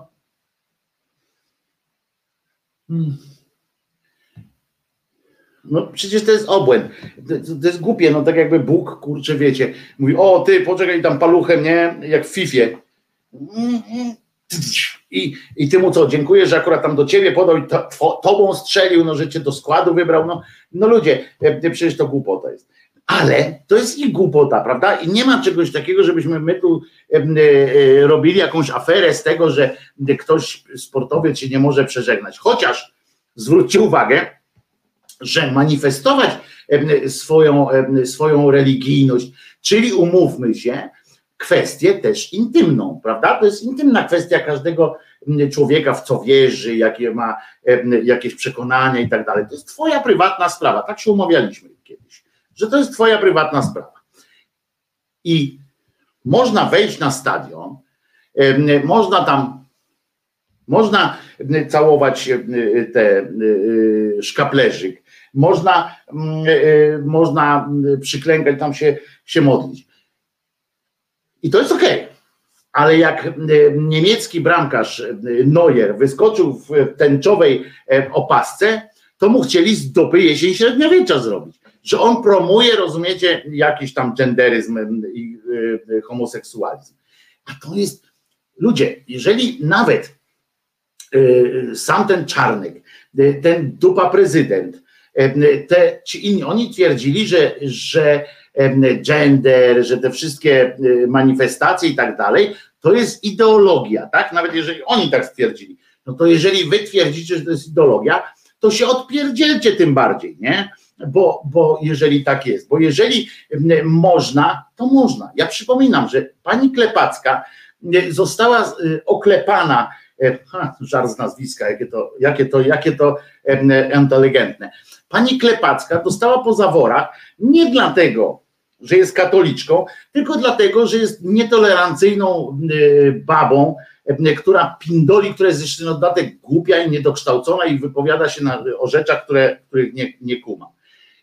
Pamiętacie tę akcję, jak ona na przykład bo się wypowiada przeciwko homoseksualistom i tak dalej. I genderyzmowi. Pamiętacie tę akcję kiedyś z jakichś zawodów, była na jakichś zawodach i tam jej dali do podpisu taką deklarację, na każdych zawodach zawsze, niezależnie od poziomu, czasami to prawnik, kierownik zespołu, ale w większości na takich indywidualnych zawodach to zawodnik sam wypisuje taką kartę po prostu uczestnika. No i tam było to i było napisane gender, a pod spodem woman i man, female i male, female i male. A u góry było napisane gender. I ona, rozumiecie, ta głupia baba zakreśliła kółkiem to gender i wysłała do telewizji, tam w YouTubach umieściła, tam w tych swoich Instagramach czy gdzieś tam, że zobaczcie, genderyzm już tam dotarł, że można, ona mówi, że już tak daleko to zaszło, że takie jest skurwienie tego świata, że można zaznaczyć, że jesteś mężczyzną, kobietą albo genderem jesteś. I dlatego kobieto i wy dziennikarze prawicowi, chociaż do was nie muszę apelować, bo wy wiecie dobrze, że kłamiecie, bo na tym polega, co? Obskurantyzm, prawo. Więc wiecie, więc ja nie muszę do was apelować, ale wy apelujcie do ludzi, jeżeli gdzieś zobaczycie, że ktoś używa właśnie jakichś takich sytuacji, że Klepacką za jej religię ktoś sekuje, no to nie, to pokażcie ten zylion przykładów polskich sportowców, którzy są otwarcie katolikami, tam pieprzą o tym Bogu przy każdej możliwej okazji swoim katolickim, a nikt się ich nie czepia. Poza jakimiś tam przypierdolkami, takimi jak do każdego się przyczepiają jakieś gówna. Ale nikt się ich nie czepia. Ta pani jest po prostu, narobiła kupę złych rzeczy i jest ignorantką, jest obskurantystką i na tym to działa. I ona teraz tam filmik jakiś puściła po tej Marchuitis, że każdy niesie swój krzyż. I uważajcie, bo to jest też taka typowa właśnie katolicka mentalność. Ona mówi tak w tym filmiku na Instagramie, czy gdzieś, nie wiem, że każdy nosi swój krzyż. I ona chyba siebie ustawiła w pozycji jakiejś cierpiętnicy, męczennicy po prostu, bo ona powiedziała tak: i ci, którzy niosą krzyż teraz na tej ziemi, niosą krzyż cięższy, to będzie im lżej tam. I pokazuje, tam. Ja pierdzielę. Po pierwsze, o infantylności to już nie będę gadał, bo to wszyscy wiecie od razu, słychać było z tego, przecież aż kapie z tego infantylność, ale ona się już dogadała, rozumiecie? Ona interes robi, a nie żadną wiarę. Interes, biznes, ona pracuje na emeryturę. Pan Janek pracował całe życie tutaj, żeby teraz sobie móc odpoczywać, żeby mieć permanentnie sobotę, a ona nie dlatego, że jest z urodzenia dobrą osobą, czy coś takiego, czy na przykład ma jakiś pokład, czy chciałaby sama z siebie coś dobrego robić. Nie, ona niesie krzyż, bo taką ma robotę, żeby coś tam u góry było lepiej. Mało tego, niesie ten krzyż na tyle nieudanie, że i tak jej tam nie pomogłoby, nawet jakby tam coś było. Ale trudno. Zrobiła sobie, uważajcie, siedziała w sklepie jakimś, żartuję teraz, bo pewnie być może nie, żeby jakby odkręcić tą swoją złą prasę, że tak powiedzmy sobie, to ona w sklepie spotkała, rozumiecie, proszę bardzo, na zdjęciu tu mam, że z tą Kasią, właśnie z tą lesbijką, która, kurczę, co to w ogóle za określenie jest, się wkurzam, że muszę o takich rzeczach, znaczy, że używać jak słów, że lesbijką, czy tam Kasia była lesbijką i tak dalej, co za różnica. W każdym razie zrobiła sobie Klepacka zdjęcie z tą panią Kasią i wrzuciła sport ponad wszystko i tak dalej, ale tęczy tam nie dorysowała, że nagle, rozumiecie, no to nie przyznała w międzyczasie, że coś zrozumiała, że osoby o innych preferencjach seksualnych albo o innej strukturze psychologicznej są też ludźmi i tak dalej. Tego nie przyznała, że gender i tak dalej. Tego nie przyznała nigdzie, tylko sobie zrobiła zdjęcie z misiem, prawda? Jako tarczę, nie wiem, będzie go teraz używała, bo ja przecież lubię, kocham i rozumiem młodzież, prawda? Będzie coś takiego. Albo tak jak ci, co tam w komedii, nie pamiętam jak się było to, że ja do Żydów nic nie mam, nie? Ale po co oni są po co ich tylu w polskim rządzie? A wiem, kto to powiedział. To powiedział facet, który naprawiał mi komputer. Bardzo dobrze zresztą naprawił. Trzeba mu przyznać, ale on właśnie takie mądrości. Jak tam jakiś żart o Żydach, bo ja mówię, co pan o tych Żydach tak gada? On do mnie mówi, nie, czy pan ma coś do Żydów? Czy coś? On mówi, a skąd? Ja do Żydów nic nie mam, bo tam ten, ale po co oni w Polsce są? A, no to dobra, to ja pójdę z Cześnikiem, się przejdę. Ile panu to zajdzie? Taka rozmowa. No i pewnie Klepacka też właśnie teraz będzie chodziła z tym zdjęciem, mówi, że mam zdjęcie z lesbijką, nie? Jestem w porządku. W ogóle pamiętajmy, w Polsce nie ma czegoś takiego, żeby sportowca jakiegoś oceniać, on jest katolik i tak dalej. I to samo, wycięte tak całkowicie z kontekstu, Kozakiewicz też w ogóle nie mówił o niej, że nie będę jej kibicował, bo jest katoliczką. W ogóle tam nie było takie słowo, tak nie padło, nic o tym nie padło. Padło, że on jej nie szanuje jako człowieka, bo ona robiła tyle gówna, właśnie zrobiła, bo ona zrobiła krzywdę innym ludziom. I za to jej nie szanuję, i za to nie chcę z nią gadać. Ale ta pinda i te media oczywiście mają, i zobaczycie, to jest, tak mi się skleiło też przy tym wszystkim. Aha, bo właśnie, żeby to powiedzieć, że ona ma, że ona, jakby to ładnie tak określić jednym zdaniem. Więc ja na przykład powiem o sobie teraz, że ja jej nie szanuję, że ona, dlatego, że ona wykonuje ten znak krzyża, tylko dlatego, że obraża i krzywdzi innych ludzi. To samo, co zresztą powiedział akurat Kozakiewicz, którego nigdy bym mu tak rozsądne słowa nie podejrzewał, bo to jest taki człowiek, znaczy teraz już jest okej, ale miał w swoim życiu bardzo taki dziwny okres. A ona obraża po prostu innych ludzi i narzuca im jeszcze do tego wszystkiego swój światopogląd i piętnuje innych za to, że nie chcą podporządkować się jej religijnym wyobrażeniom i w ogóle ułożeniu świata po prostu na wzór jakiegoś katolibana. A przy okazji, bo tak mi się złożyło to w jakąś taką całość, to powiem wam, że dlaczego również w jej świecie, nie? Również w jej świecie takich popapranych zasad, jeśli nie są tylko na pokaz oczywiście, a w większości są, obnoszenie się i patowanie wszystkich widzów czy świadków jakiegoś tam sportowego zdarzenia znakiem krzyża, czy tam różnymi czarami, które odczyniają, jest uważane za okej.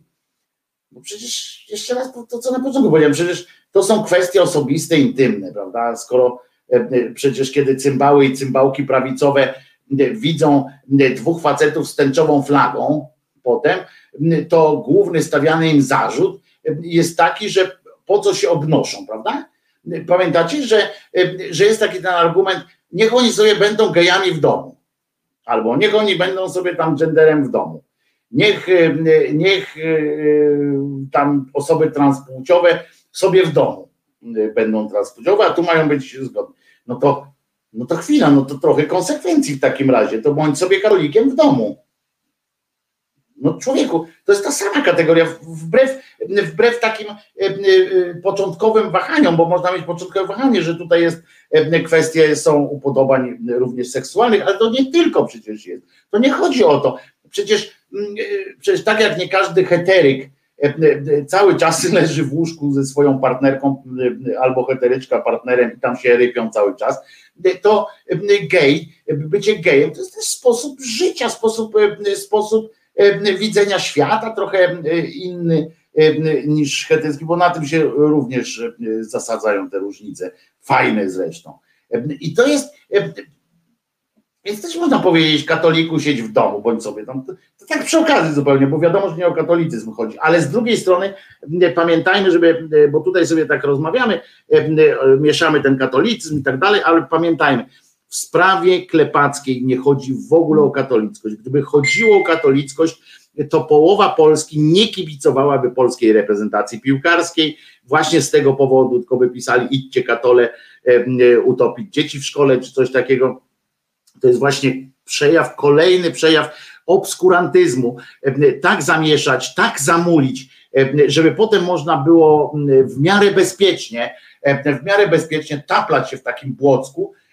I teraz cała prawa strona i część tych mniej zorientowanych powtarza komunały tych mediów rządowo-lubnych, a katolicy mają swoją świętą, bo ja zauważyłem, że różne osoby dają się wkręcać też w tą rozmowę i tłumaczyć i nagle ja widzę, że oni poszli za tym i część z tych ludzi zaczyna nawet mówić tak, katoliczka, coś tam, bo się dają wkręcać temu. Pamiętajcie, to jest, nie dajmy się w to wkręcać. Klepacka jest po prostu złą kobietą, no, i złym człowiekiem, dokładnie mówiąc. I o to chodzi. W tym części ja nie wiem, czy może być świetną koleżanką, może być tam różnymi, ale robi złą robotę, więc o to chodzi, a nie o to, czy ona jest tam pieprzoną katoliczką, czy pieprzoną prawosławną, czy pieprzonym jakimś tam innym muzułmaninem. To mnie to wali po prostu, kim ona tam prywatnie sobie jest. I nie dajmy się, jeszcze raz powtarzam, nie dajmy się wkręcać w takie pierdoły, dobra? O, a to jest dobre, chociaż nie aż tak bardzo, jakby mogło być dobre.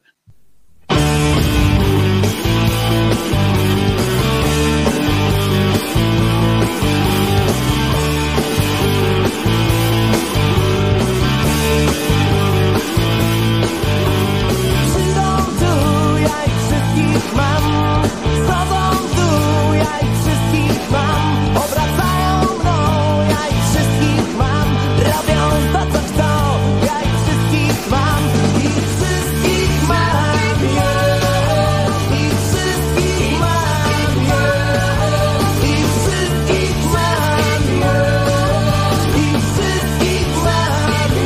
ich wszystkich mam, ich wszystkich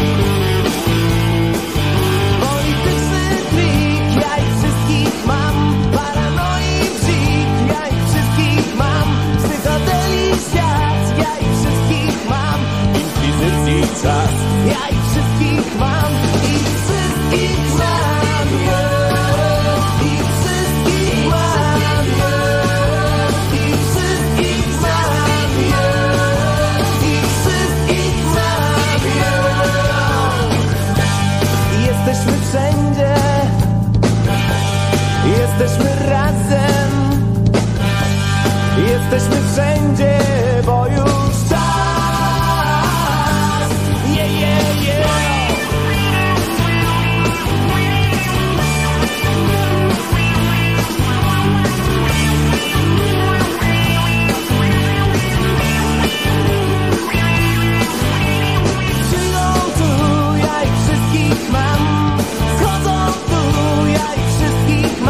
Obracają mną, ja ich wszystkich mam. Robią to, co chcą, ja ich wszystkich mam. Ich wszystkich mam, ich wszystkich mam, ich wszystkich mam, ich wszystkich mam.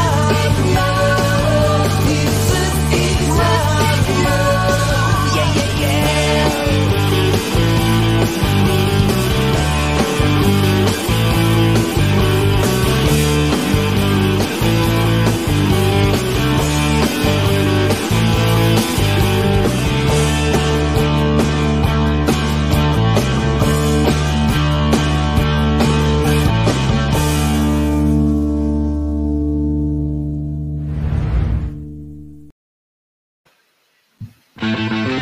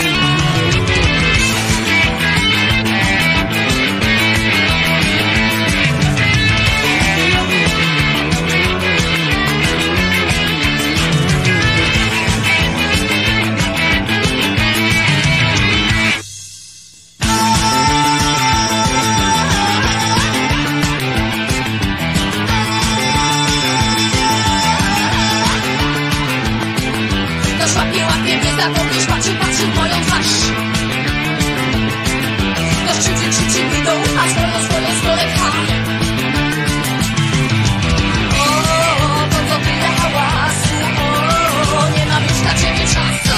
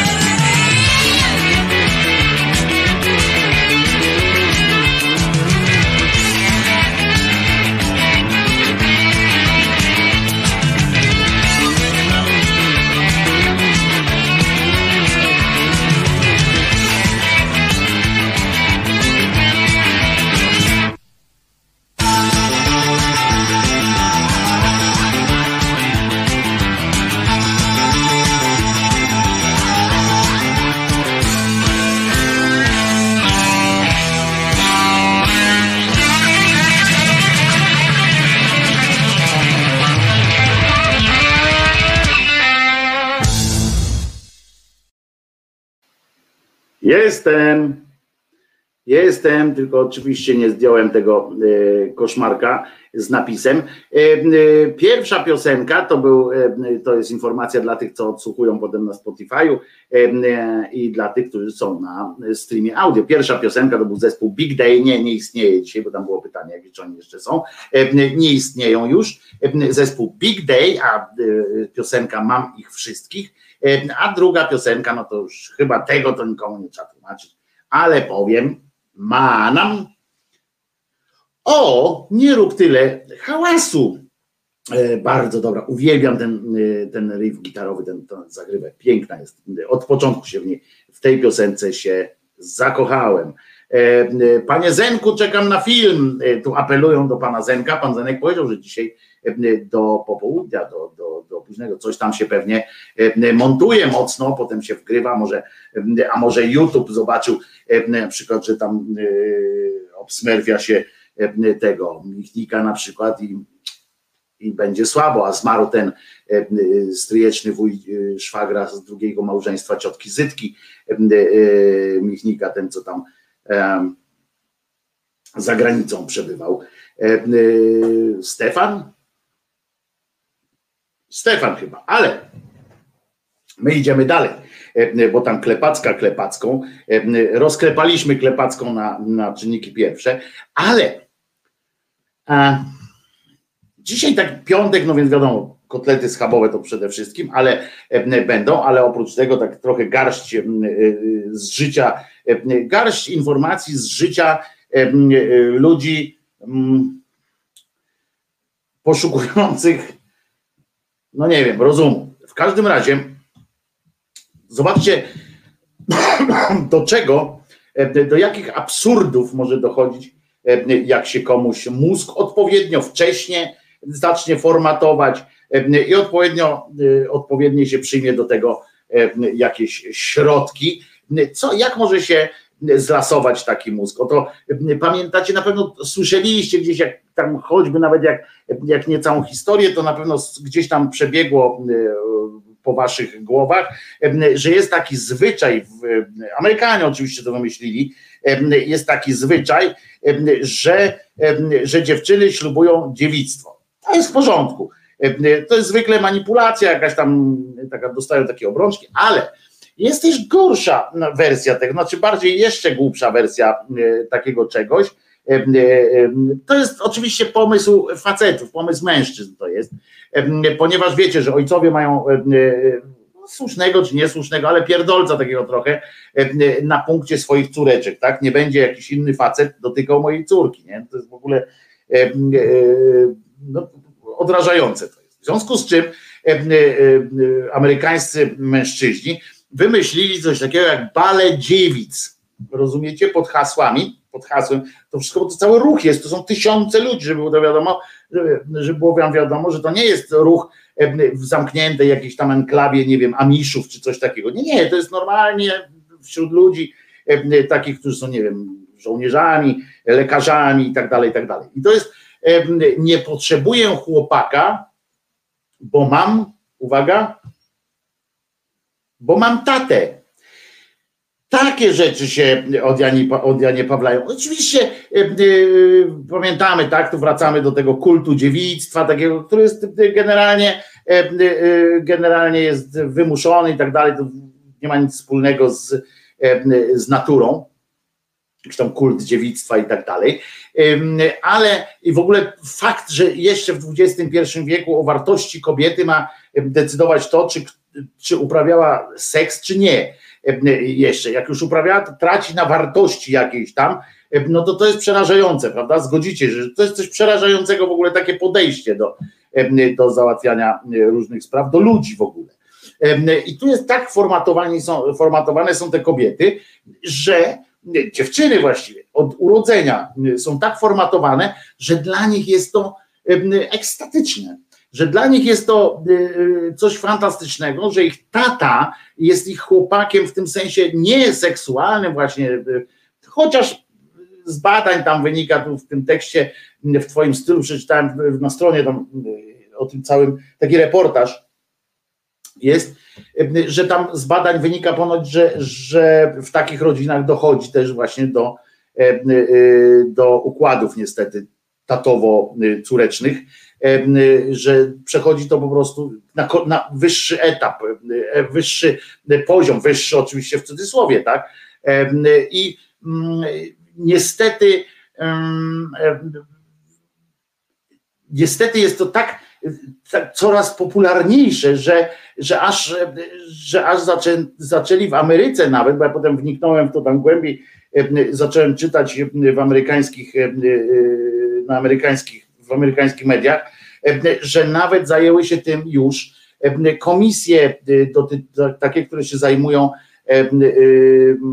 kwestiami, kurczę, poczekajcie, bo z angielskiego, kwestiami takiego, tymi wolnościowymi, no najłatwiej powiedzieć, że zaczynają badać tam, bo to przyjmuje formy już nie tylko karykaturalne układów rodzinnych, tak? Bo to w rodzinie, w której dziewczyna traktuje ojca jako taką tarczę przed chłopakami, jako w ogóle jej ideał mężczyzny i że on ma wystarczyć jej za wszystkich mężczyzn świata, dopiero jak on uzna, bo potem tam jest taki cały jeszcze procedura tego, że to on wybiera i tak dalej.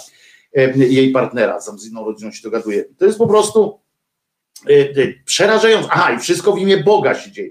Oni w to włączyli Boga, który to Bóg usankcjonował jakby te ich sytuacje. To trochę może przypominać ten opowieść podręcznej Margaret Atwood, ale nie do końca, bo tam to jest taki wstępny etap, tak, że te dziewczynki, jeżeli by je dalej nie wypuścić z tych układów, one oczywiście wchodzą często, to też tam przeczytałem w tym w którymś z nowojorskich, tak, że to podobno przechodzi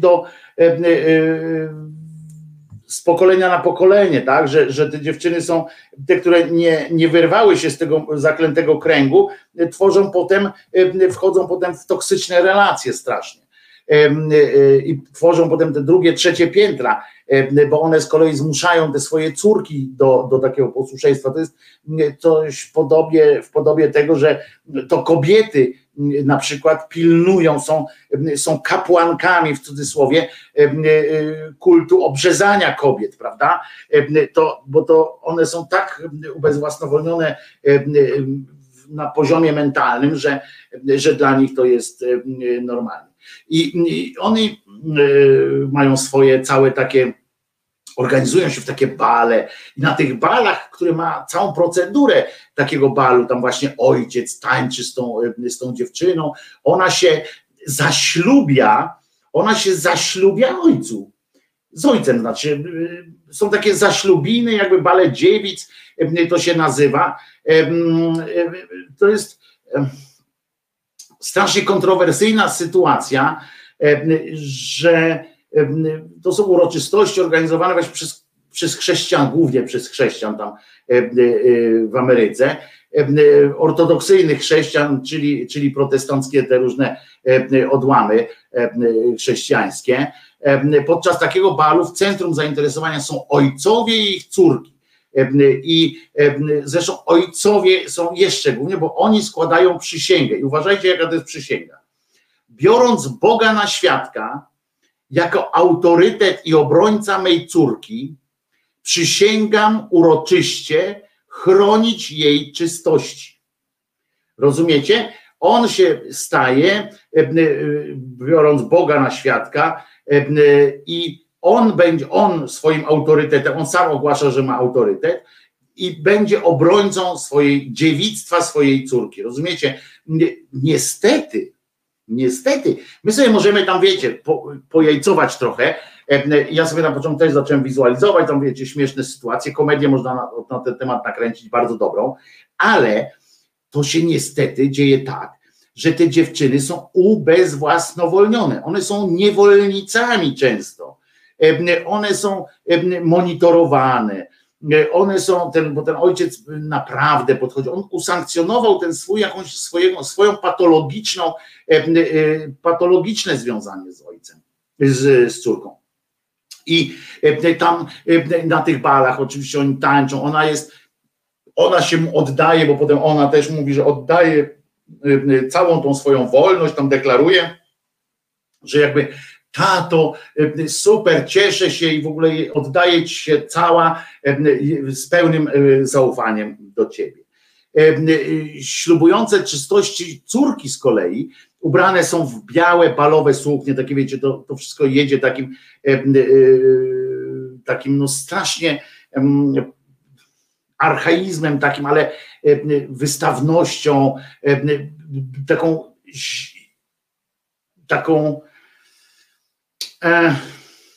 wystawnością, ale taką celebrą, tanią celebrą, odwracającą uwagę od clou problemu. Zachwycają się te dziewczyny właśnie, bo je się przygotowuje od początku do tego balu. One chodzą często, są zmuszane do tego, żeby mieć tylko swoje koleżanki, te, które rodzice im wybierają, ojciec konkretnie. Potem jest taka kolacja i one, bo tam pastor albo jakiś tam duchowny, który przewodzi temu zgromadzeniu, występuje, potem tańczą te córki z ojcami i na koniec jeszcze one składają przysięgę przed Bogiem.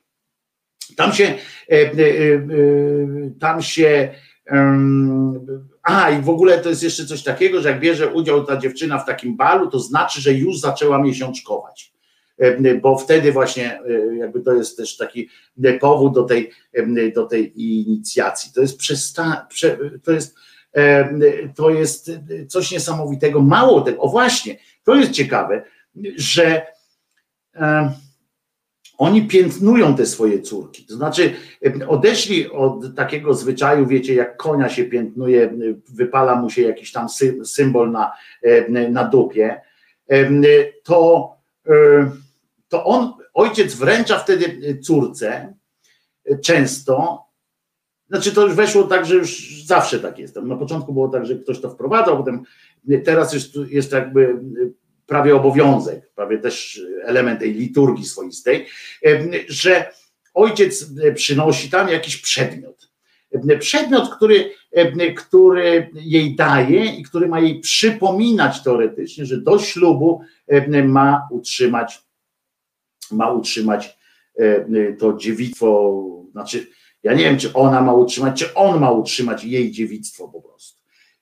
I sobie obejrzałem też taki film, który można, no powiem prawdę, że po piracku go obejrzałem, bo to jest ABC News dokument i musiałem, no nie tyle po piracku, bo prosiłem kolegę z Ameryki, żeby mi go tam zgrał i przesłał właśnie o tych balach. I to jest... I tam jest taka scena, w której właśnie, o której tu autorka też wspomniała tego reportażu, taka scena, jak ja to czytałem, to mi się wydało takie, no dobra, nie? No, tam jest wszystko głupie, tak? Tam jest wszystko złe przede wszystkim, nie głupie. Tam jest wszystko złe, po prostu doprowadza do patologii. To jest sama patologia od początku do końca. I jak zawsze u źródeł tej patologii jest bardzo zacna idea, tak? Zacna idea. Gdzieś tam, żeby, w tym sensie, że ojciec tak kocha, chciałby dla tego dziecka jak najlepiej. Zawsze to będzie tak, że chcesz jak najlepiej dla kogoś, no to zawsze tak przez siebie to filtrujesz, no to zawsze to będzie takie zmuszanie do tego, żeby ten ktoś wykonał jakby twoje widzenie świata zrealizował, ale gdzieś tam u podstaw można się doszukać jakiejś tam nawet jakby to było religijnie, no to nawet, że tam jest jakiś symboliczne, że to jest coś pięknego, jak tam odda swój wianuszek temu swojemu mężowi i tak dalej. Dobra, załóżmy, że nawet gdzieś tam było jakiegoś zarania u samego początku, wiemy, że na początku była woda, tak? Czułe H2O, ale oprócz tego tutaj może była jakaś tam idea jeszcze. Ale to jest, spatologizowało się bardzo szybko i na maksa. Jak ja mówię, jak czytałem, jak to, co powiedział ten ojciec, wręczając swojej córce pierścionek, ta córka miała 14 lat i on jej wręcza ten pierścionek, 14 czy 13, i ten ojciec, tam, tak jak mówię, te przedmioty, i ten ojciec wręcza ten pierdzionek i on do niej mówi w tym filmie, jak ja wam to powiem, będzie tak słabo chyba, bo on do niej mówi, tak się pochyla nad nią, ona wpatrzona w niego jak w obraz, nie wiem, czy ze strachu, czy z miłości takiej sztokholmskiej trochę, ale on do niej mówi, tak wręcza, nakłada jej na ten palec, czyli zaślubiny normalne. I mówi, będzie codziennie, zapisałem, będzie codziennie ci przypominał o tym, że poślubiłaś Pana Boga i że twój tata jest twoim chłopakiem.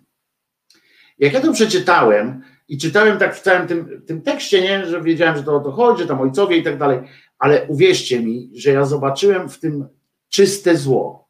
Jak zobaczyłem na tym filmie i tego ojca, kurczę, to przecież tam powinna od razu wpaść opieka społeczna, żeby przebadać przynajmniej, co się tam dzieje między nimi. Ten facet, ja nie zakładam od razu, że to był jakiś tam zwyrol kompletny, ale to było, ta deklaracja jego, te słowa były strasznie poruszające. I ta dziewczynka, która była gotowa, która po prostu, ona by mu się oddała tam, na miejscu, przy tych ludziach, przy tym wszystkim, ona go kochała taką już miłością, taką jak zwierzę, kocha swojego, wiecie, takie zwierzę zahukane. Coś niesamowitego. I muszę wam powiedzieć, że tak mnie poruszyło trochę. Także jak chcecie, to poszerzcie sobie informacje o tym, o balach dziewic. To się nazywa po angielsku, to jest, ja tu wrzucę w komentarzu od razu, dobra, bo to jest ważne i przeczytam, ja mam z wymową angielskiego, nie jestem najlepszy, ale purity balls, tak, i tak sobie to tak sobie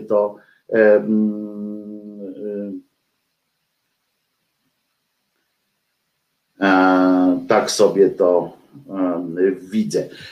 I radzę wam naprawdę zerknąć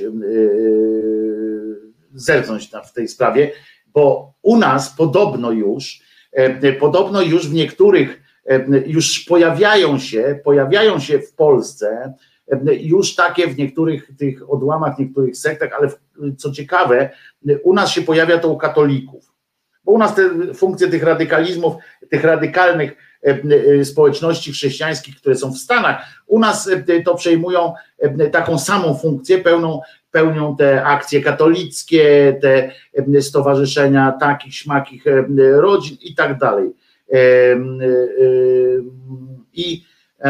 I nie balls, tylko balls. Agato. I I u nas wiecie, te oazowe ruchy, to wszystko, oni to przejmują. Tam, oazowe to jest jeszcze osobno, ale oni przejmują taką rolę tych integratorów takich, wiecie. I u nas to się niestety zaczyna. To dotyczy tak zwanych wyższych sfer trochę podobno w Polsce. Wyższych sfer katolickich, takich wiecie, tych, którzy są tam w tym, jak tam się, tam gdzie Selin jest, to codziennie tam na tą mszę chodzą i tak dalej, tych ultrasów katolickich i niestety te rodziny uderzają w to. I to jest przykre, ale tak się dzieje i to nie ma się co wiedzieć, ja się tak często śmieję, ale to mówię ku przestrodze, pamiętajcie, nie? Bo to jest coś to jest religijny fanatyzm i już sobie zamówiłem taką książkę o psychologicznych uwarunkowaniach takich właśnie zachowań. Coś niesamowitego, co się dzieje. Jeszcze ten pastor się wypowiada, słuchajcie, nie potrzebuję chłopaka, bo mam tatę, prawda? Tam mówisz o sobie jako o chłopaku twojej córki. Tam rozmowa taka jest w tym filmie. To powoduje, że ludzie, którzy to słyszą, mogą czuć się niekomfortowo. To dość freudowskie. Taka dziennikarka tam rozmawia z pastorem, który jest jednocześnie jednym z takich właśnie ojców. A ten w tym filmie właśnie, co ja mówiłem, co ABC go puściło, a on na to faktycznie, no przyznacie, prawda, jak tata mówi do swojej córki, że jestem twoim chłopakiem, a ona do niego mówi, jesteś moim chłopakiem, no to, bo on jeszcze jej mówi, pamiętaj, że ja jestem twoim chłopakiem, nie? Czyli ona też powinna o nim tak myśleć.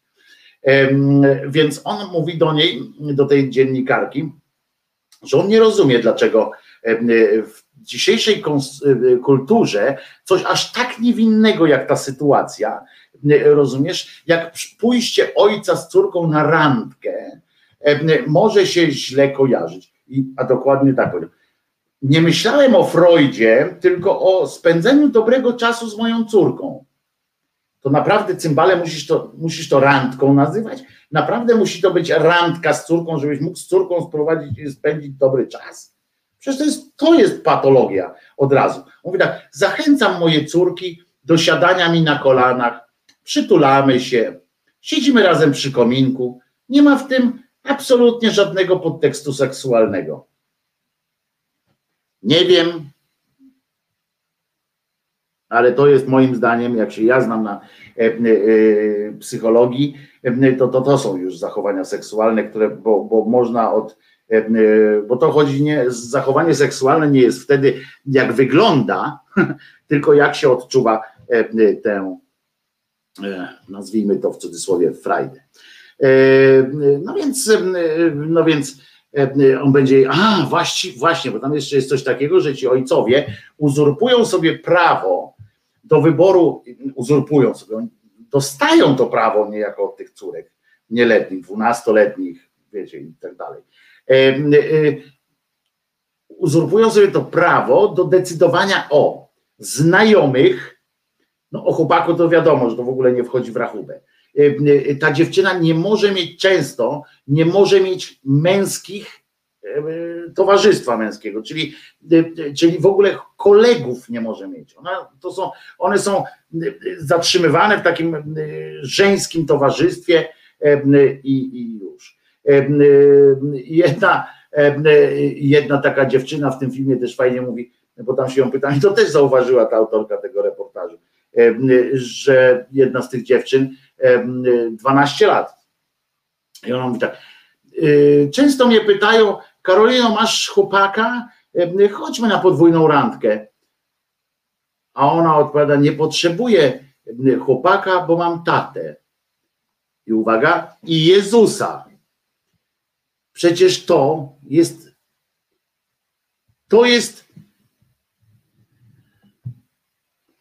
śmierć społeczna dla tych ludzi.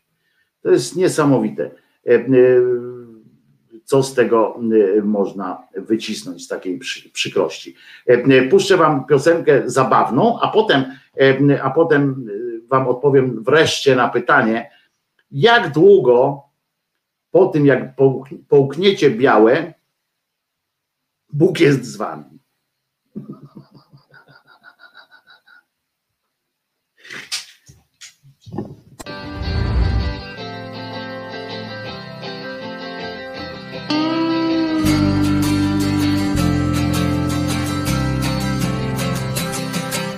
Wsiadł do autobusu człowiek z liściem na głowie. Nikt go nie poratuje, nikt mu nic nie powie. Tylko się każdy gapi, tylko się każdy gapi i nic. Siedzi w autobusie człowiek z liściem na głowie. O liściu w swych rzadkich włosach nieprędko się dowie. Tylko się w okno gapi, tylko się w okno gapi i nic. Uważaj, to nie chmury, to pałac kultury. Liście lecą z drzew, liście lecą z drzew. I tak siedzi w autobusie człowiek z liściem na głowie. Nikt go nie poratuje, nikt mu nic nie powie. Tylko się każdy gapi, tylko się każdy gapi i nic. Siadł drugi podobny, nad człowiekiem się zlitował. Tamten się pogłaskał w główkę, liścia sobie schował. Bo ja mówi jestem z lasu, bo ja mówi jestem z lasu i już. Uważaj, to nie chmury, to pałac kultury.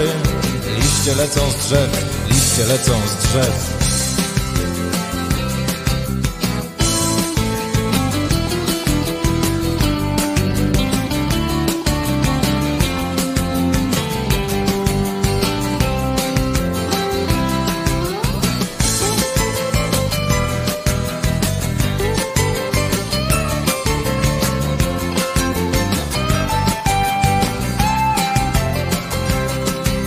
Uważaj, to nie chmury, to pałac kultury.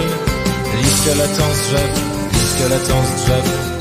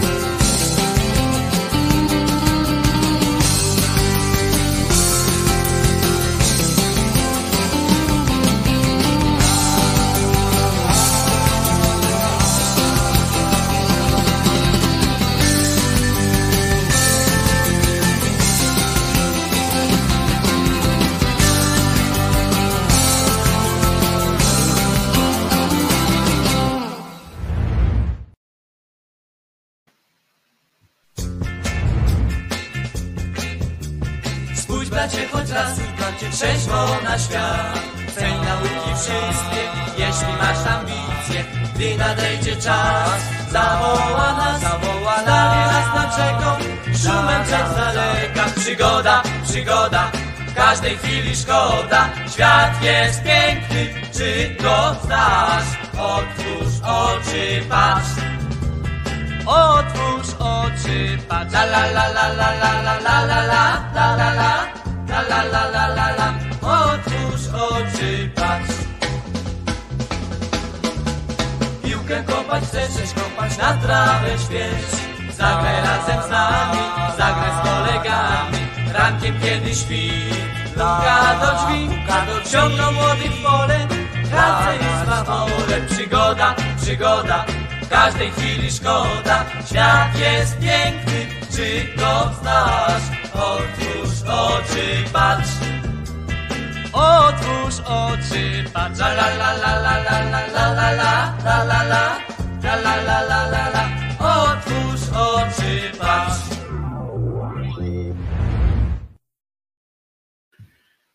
To była minuta dla wariatów, dla pozytywnie zakręconych. Zwróćcie uwagę tylko, że zespół nazywa się Wiślanie 69.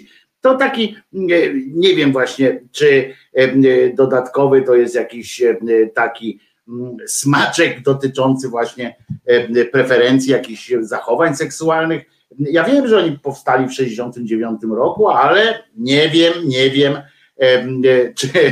czy to być może la napisał pan Mateusz Noga i zgadzam się z tym. Taka minutowa wstaweczka. Mam nadzieję, że pojawił się choćby taki mały uśmiech na waszych twarzach. Ale słuchajcie, bo z tym białym, a jeszcze obiecałem wam krótką opowieść o tym przecież o zmartwychwstaniu tego, jak on się nazywał, ten co pierwszy zmartwychwstał według pisma. Nic nie powiedział wcześniej, a najpierw, ale zmartwychwstał. Nie Judasz, tylko Łazarz. Proszę was, to jest dopiero klimat. To będzie nawet wesołe. Kto tu do mnie pisze? Ktoś tu do mnie napisał coś, jakiś na pewno coś złego tam. He. No widziałem, bo napisałeś to również, Macieju, na czacie. To ja patrzę na czat. Maciej mi tu przypomina, że Celińskiego pokazali w TVN-ach. No pokazali, no wszystkich pokazują teraz, prawie jak w reklamach Playa. Do mnie nie zadzwonią, bo kilka razy napisałem coś przykrego, tak się przypierdzielam do tego, co prowadzi teraz ja, czy coś takiego. Taki program jest.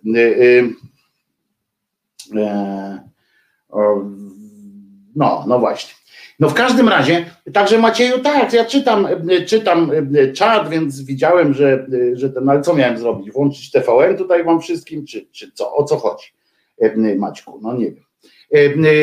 I teraz uważajcie, po pierwsze, ale najpierw zanim do tego Łazarza przejdę jeszcze, bo to jest dosyć zabawna historia z nim, znaczy dla niego mniej, bo w końcu zmuszony został do umarcia, ale najważniejsze, że najpierw musimy się zastanowić, bo jak już tam doszło do tego, jak wszyscy uznali, że jest takim kozakiem ten Jezus na przykład, bo przypomnę, że kwestia właśnie w momencie, kiedy ocucił Łazarza, no to wtedy było już zdecydowanie, Kajfasz niejaki wtedy powiedział, nie, no to już jest przegięcie pały, nie będzie nam tutaj statystyk zmieniał, byśmy go już tutaj wpisali, wiecie, a procedury wpisania martwego i to jeszcze był pochówek, się odbył i tak dalej, no to tak nie fajnie jest przecież.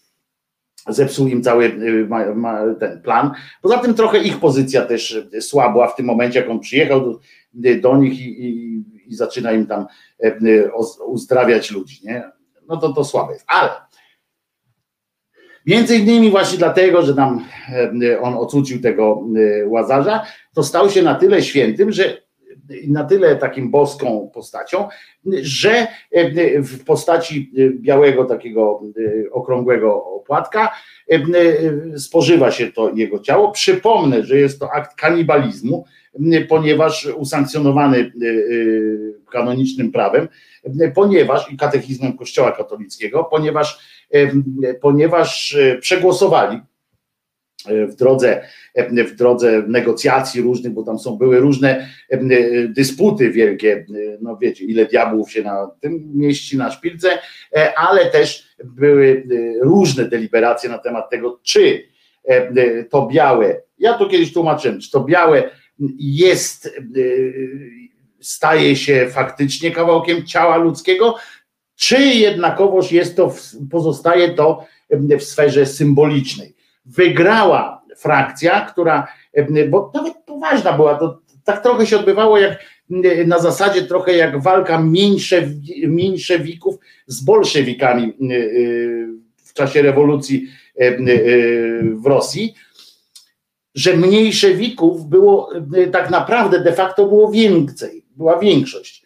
Bolszewików była mniejszość, ale byli bardzo zorganizowani, bardziej zorganizowani, tacy, no tak jak to teraz mamy na przykład, opozycji jest więcej, ale PiS i te wszystkie ekipy są radykalne, są po prostu radykalne, w związku z czym napindalają po całości, idą jak burza i tak jak bolszewicy wygrali. I tak samo wygrała frakcja, tam zresztą były podchody fajne takie, że podczas tego głosowania, podczas tamtej tego synodu tam nie wszyscy dotarli i tak dalej, a części powiedzieli, że już się wszystko skończyło, oni poszli, no to szybko przegłosowali to, że to jest ewidentnie jest to ciało.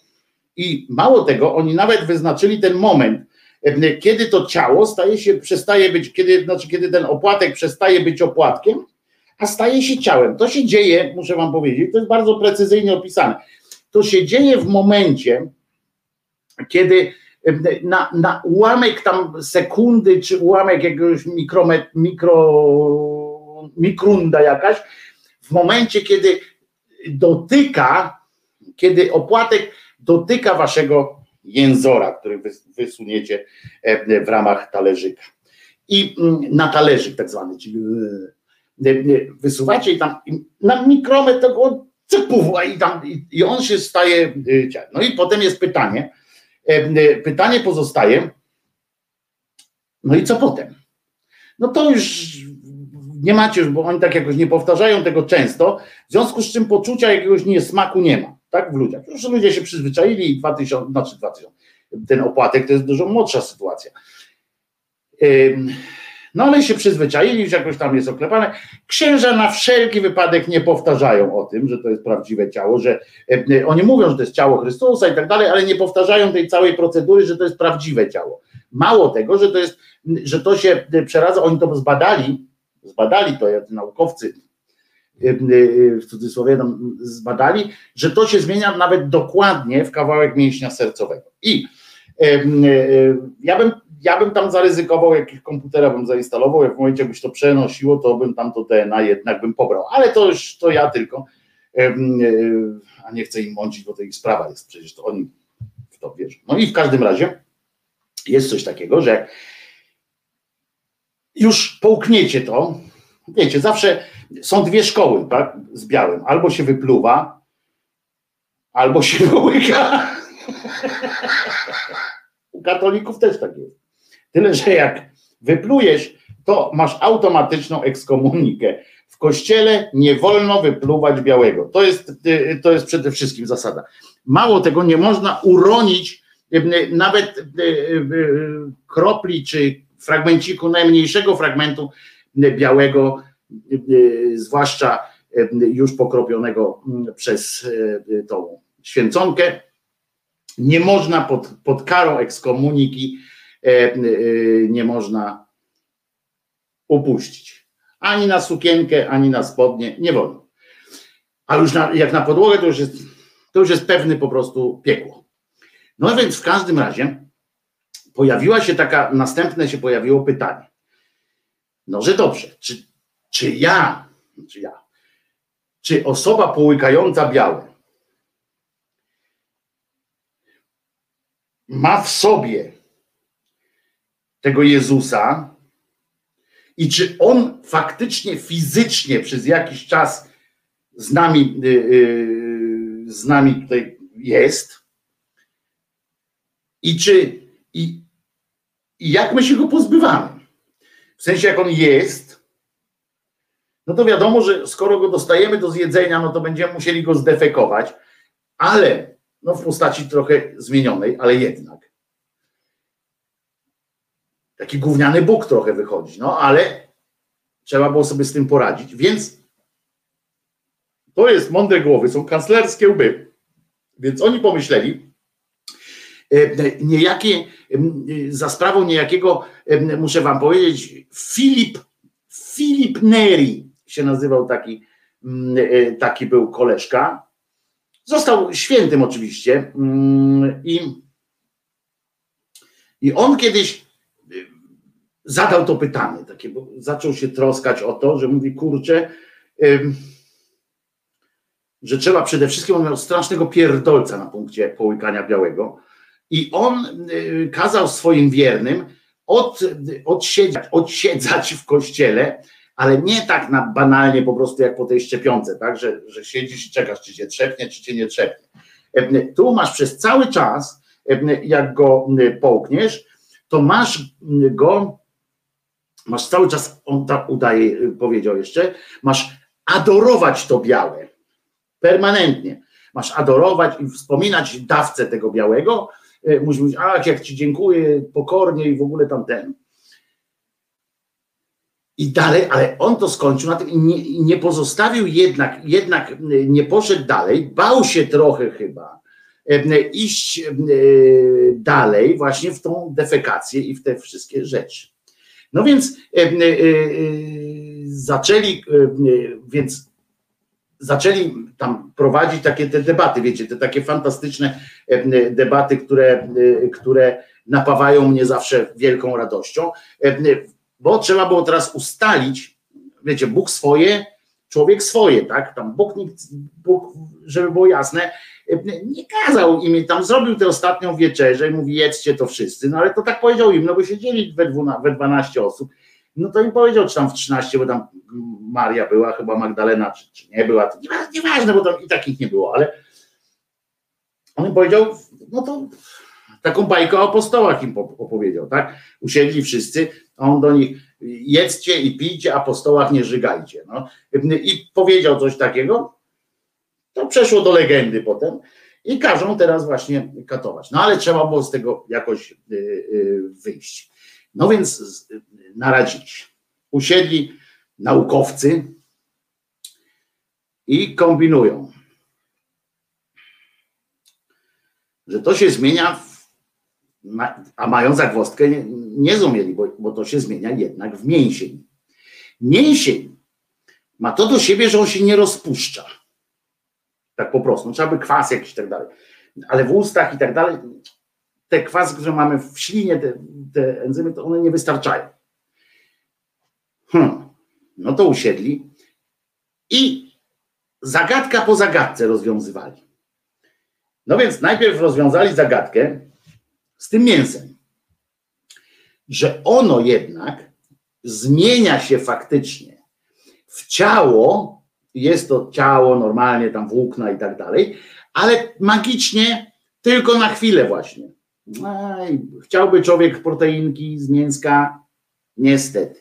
Czyli to jest też wegańska historia, czyli weganie mogą być chrześcijanami, mogą być katolikami, weganie, bo uprzedzam, że cały ten wstręt do zjedzenia mięsa tu odpada, bo on się zmienia na chwilę, ale jak wy go już jecie, zjadacie tego Boga, to ono już nie jest mięsem. Ono jest na powrót opłatkiem.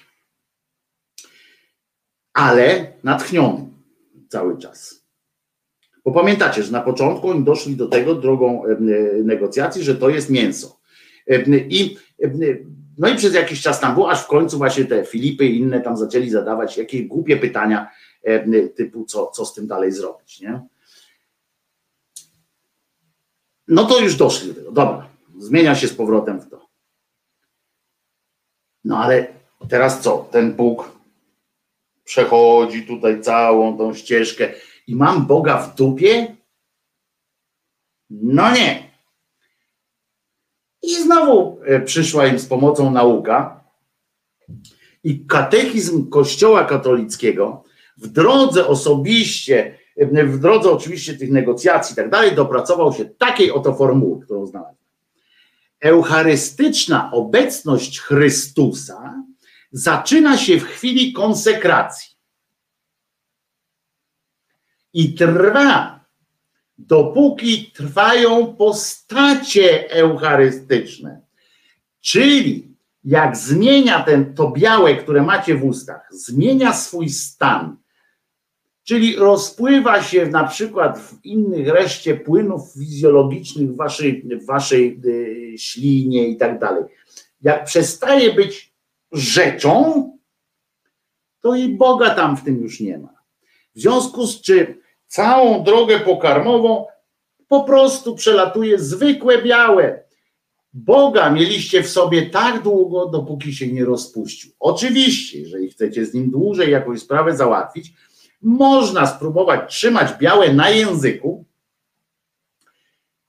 otoczyć takim wiecie, zrobić takie i nie dopuszczać do tego śliny.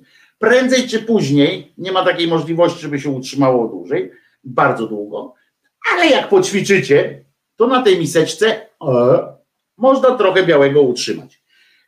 To jest bardzo, bardzo dobra rzecz. Czyli krótko mówiąc, dosłownie to się odbywa tak, że Chrystus jest w tych, którzy przyjmują białe, do momentu rozpuszczenia się hostii.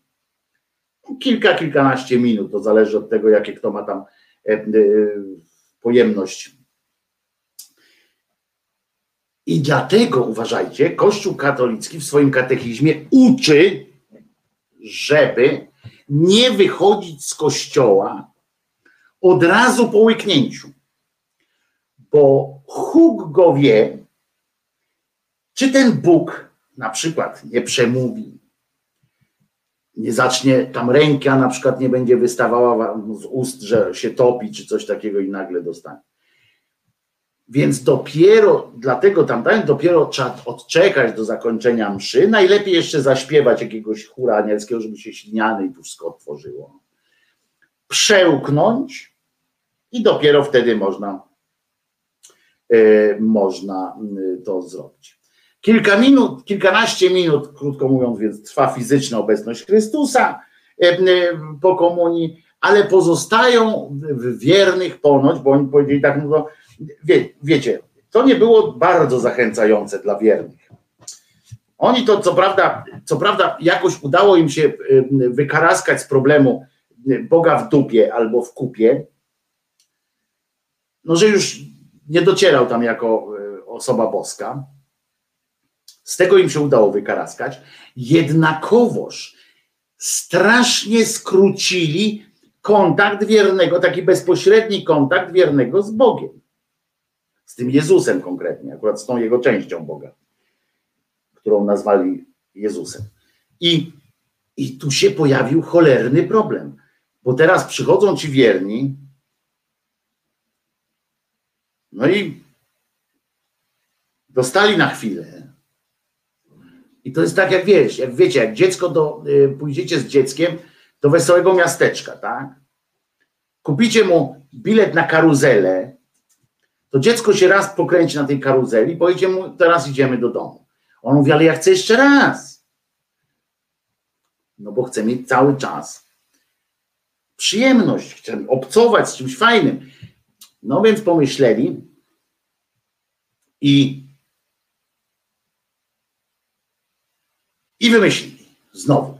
Tam ponegocjowali znowu, to przesunęli aż całą jedną tam procedurę musieli, bo najpierw tak puścili, wiecie, załatwiliśmy, kurczę, fajnie jest, nie? Ludzkość to łyknęła, dobra, ale pojawiły się właśnie takie wnioski, że kurde,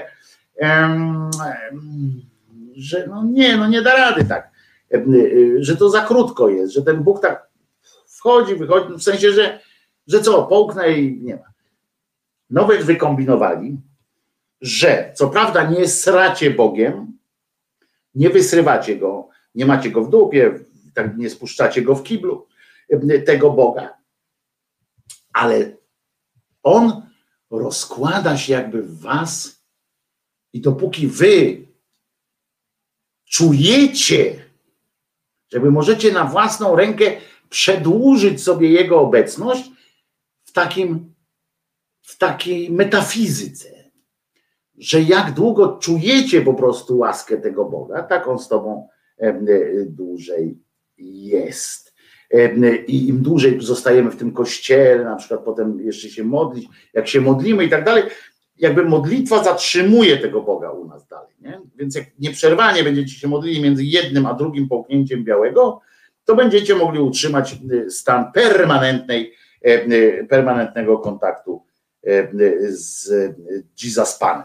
Myślę, że odpowiedziałem precyzyjnie na to stwierdzenie. A zanim jeszcze powiem historię o tym, o Łazarzu, to jest też drugie pytanie, które wskazuje, o którym chcę wam powiedzieć, ale tylko dlatego, żeby wam pokazać, jaki to jest jak oni są,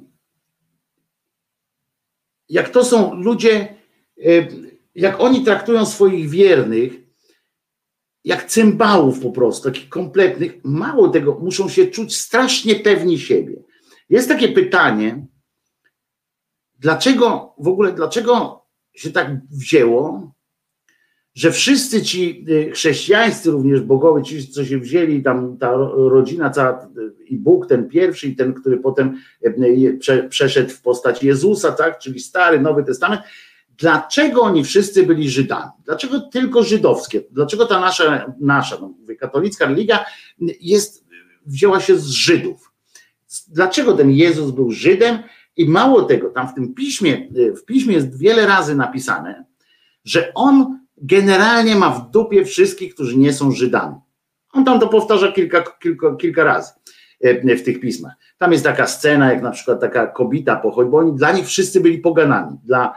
Dla Żydów cała reszta to byli poganie po prostu. W związku z czym, i on tam mówił, że w ogóle nie zajmuje, on na przykład do swoich tych przytupasów 12, on mówił, tam ich więcej było, ale teoretycznie, nawet w tej księdze, ale on cały czas tam kilka razy im powtarza, nie ruszajcie gówna, to nie będzie śmierdziało, w sensie, że nie dotykajcie tych, którzy nie są Żydami, w ogóle nie zajmujcie się nimi, jak tam gdzieś do miasta pójdziecie i zobaczycie, że są jacyś nieżydzi, ich nie nawracajcie, w ogóle nie ma sensu, bo to jest w ogóle motłoch, to jest robactwo tej ziemi. Naród wybrany jest jeden i owce, bo on dzieli na owce i pogan, i owce to są Żydzi. I taka jedna kobieta do niego przychodzi i mówi, no tam prosi go o pomoc, nie? Wsparcie w jakiejś tam sprawie, a on do niej mówi tak, uważajcie, bo to jest mocna rzecz. I on do niej mówi tak, słuchaj kobieto, sprawa wygląda tak, że ja tutaj nie przyszedłem ratować jakichś tam właśnie pogan, jakichś tam dziwnych ludzi. To ja tu przyszedłem załatwić sprawę narodu wybranego, Żydów po prostu, mojej owczarni. I to mnie tylko interesuje. Zdychaj sobie, bo ona mówi, no ale przecież możesz mi pomóc i tak dalej. On mówi do niej tak. Prawdopodobnie przyznał wtedy, tego nikt tak nie analizował, ale przyznał wtedy, że ma jakąś ograniczoną moc tylko. Wiecie, tak jak w tym, nie tak jak w mieczu świetlnym, prawda, że on zawsze jest. Tylko że on ma jakieś tam ograniczone moce, znaczy jakiś limit ma, tak jak w grze komputerowej, jakiś limit ma tam tych wykonywania tych dobrych jakichś tam trików takich. I bo ona jej mówi, przyszedłem tutaj ratować Żydów i dla mojego tam ojca i dla mnie, więc jakby to było, jak ja bym teraz zmarnował część swojego potencjału na pomoc tobie. Nie godzi się, i on naprawdę do niej mówi takie coś, że nie godzi się zabierać chleb ludziom i rzucać go psom. Po chrześcijańsku, nie? To są wartości chrześcijańskie, żeby było też wiadomo, że na tym się budowało. I wiecie, że oni wykombinowali ci katolicy, żeby potem, jak się okazało, że wiecie, że chrześcijanie to nie są Żydzi akurat. To jest ciekawe, strasznie, to jest w ogóle jedna z najciekawszych kwestii, że koleś, który w tych pismach, oni tego nie wykasowali, w tych pismach, których on cały czas powtarza, że on tu przyszedł tylko dla Żydów. Potem tam coś przebąkuje, jedźcie gdzieś tam, ale to jest jakieś takie... tak jakby przymuszony, dopisane w ogóle tam były pewnie te rzeczy. A w pierwszych tych wszystkich księgach jest zawsze, on mówi, że Żydzi, to jego nic nie interesuje więcej. Przeciwnie, że on by całą resztę świata spalił. I w tym momencie się okazało, że cała ta chrześcijańska wspólnota to są wszyscy oprócz Żydów, nie? Jest tam ta mała taka żydowska grupa wierzących w Jezusa, ale to jest w ogóle, jak wiecie, paździerz mały. Natomiast to jest niesamowite, że cała ta chrześcijańska religia oddaje cześć jakiemuś gościowi, który w ogóle twierdzi, że my tu jesteśmy pomiotem szatana, nie? Że my jesteśmy niepotrzebni na tym świecie w ogóle, od początku do końca. I potem jak go ci Żydzi zabili, to on tam mówi, że żeby jednak z innymi też tam trochę. Ale to na tej zasadzie tam w tym piśmie się zmienia. Ale ta przypowieść o tej kobiecie jest prawdziwa, w sensie, że taka tam się pojawia w tym piśmie, nie, że prawdziwie tak było, tylko że prawdziwie, że oni tak piszą i według tego jest też budowana ta ich religia. No i teraz pada pytanie, jak się do tego ma Kościół, tak, w ogóle? Pada pytanie. No i słuchajcie, to jest coś niesamowitego. Jeden z takich filozofów, Polak oczywiście, niejaki Jacek Sali, na pewno go gdzieś tam, mogliście go na pewno zobaczyć, to już starszy pan. I on, udzielając odpowiedzi na to pytanie, ja tak mówię, kurczę, dobra, nie, znalazłem coś takiego, mówię, kurczę, ciekawe jak ten to tłumaczy. I kurwa, jak do dzieci takich, wiecie, jak do dzieci takich głupich ludzi, bo on oczywiście cały ten początek, bo on tam mówi, jestem posłany tylko do owiec, które poginęły z domu Izraela i tak dalej, a ten odpowiada tak, na przykład, o właśnie, wiecie jak on tłumaczy to jest w ogóle niesamowite. On przychodzi do kobiety, tak, ten Jezus, znaczy ta kobieta przychodzi do niego, mówi, no weź tam mi pomóż, on mówi do niej, że nie, żeby spadała, a on mówi, ten ojciec, ten Sali, mówi tak, wyczytał z tego coś takiego, że Pan Jezus swoją pozornie zdecydowaną odmową, jak może być pozornie, no on jej powiedział, wypierdalaj, nie? To co może być w tym pozornego? W tym piśmie oczywiście, pamiętam. Doprowadził, uwaga, ową kobietę do momentu, w którym ona, gdyby chciała być wierna przyjętemu przez siebie wzorcowi zachowania, czyli powinna go opieprzyć, bo on tam piszą, że ci żebracy to tak, jak prosili, a jak mu nie dałeś, to cię obsobaczyli. Powinna zacząć przeklinać, jakby była. Tymczasem ona zachowuje się zupełnie inaczej. Nie jak żebrak, ale jak człowiek wierzący. I w tym momencie, bo ona mówi, ojej, bo ona mówi, no ale podaj mi tam. On mówi nie, a ona mówi do niego, no taki dobry jesteś. Tam zaczęła mu coś pieprzyć o tym, bo to taka przypowieść, wiecie, z dupy wyjęta. I on w tym momencie do niej mówi, o niewiasto, wielka jest wiara twoja. Zasłużyłaś na dobry uczynek. I to ma czegoś dowodzić. A on się zachował po prostu jak taki, rozumiecie, jak taki człowiek, który akurat w tym momencie, taki Niemiec, nie? W czasie wojny, okupacji, który no nie zabił. Nie? I za to powinien dostać drzewko sprawiedliwe wśród narodów świata. Mógł zabić, a tylko kopnął, nie? No więc to jest brednia oczywiście. Ale i uważajcie teraz, na czym to polega? Oni muszą się czuć, ja jestem pewien, że oni po prostu są albo głupi, albo tak po prostu pewni siebie, że naprawdę, ja zaraz to przeczytam, ale to przez 2000 lat nie udało im się zlepić jakiejś lepszej ściemy. To musi świadczyć o tym, że oni są albo głupi, albo po prostu tak bezczelni, pewni siebie, że taką swoją bezczelnością doprowadzili do momentu, w którym ludzie nie pytają.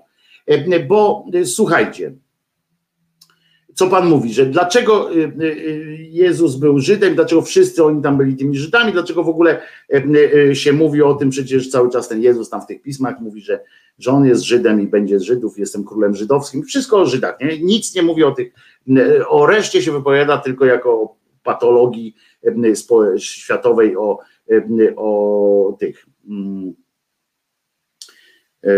poganach. I ten, uwaga, pisze tak.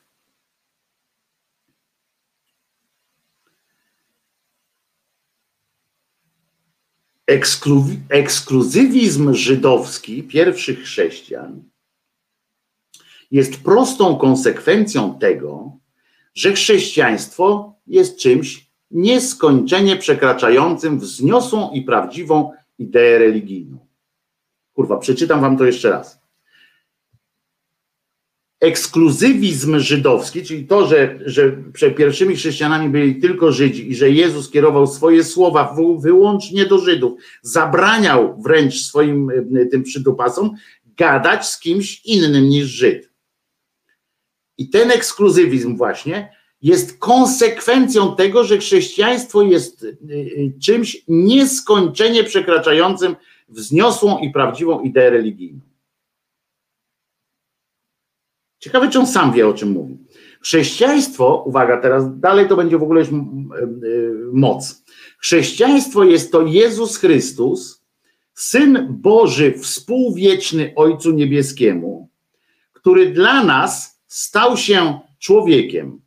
Dla nas stał się konkretnym człowiekiem, a więc urodził się w ściśle określonym miejscu i czasie, z konkretnej matki w konkretnym narodzie. Bo, można by dopytać, i teraz uważajcie. Otóż było to wolą Ojca Przedwiecznego, żeby Jego jednorodzony urodził się w narodzie żydowskim jako potomek Abrahama. Ale urodził się dla wszystkich i wszystkich narodów, ale w tym konkretnym narodzie. Nie dlatego, że ten naród był lepszy. Skąd wiesz, cymbale? Albo większy, albo mądrzejszy od innych narodów, ale po prostu dlatego, uwaga, i to jest kurwa definitywne załatwienie sprawy, dlatego, że takie było postanowienie Boże.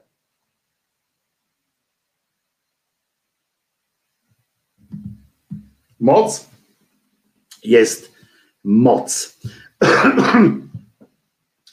Jeszcze takie coś, że kiedy wśród Żydów po prostu tam było prześladowania i tak dalej, to wzrosła u nich tęsknota za Mesjaszem. Pan Bóg przypomniał, że przyjdzie on jako wyzwoliciel wszystkich narodów. Gówno, prawda? Nie przypominał tego, tylko tak było. O, wreszcie mam zamiennik, jak nie będę mogła walnąć wprost wypierdalać, zastosuję pozornie zdecydowaną odmowę. Tak jest.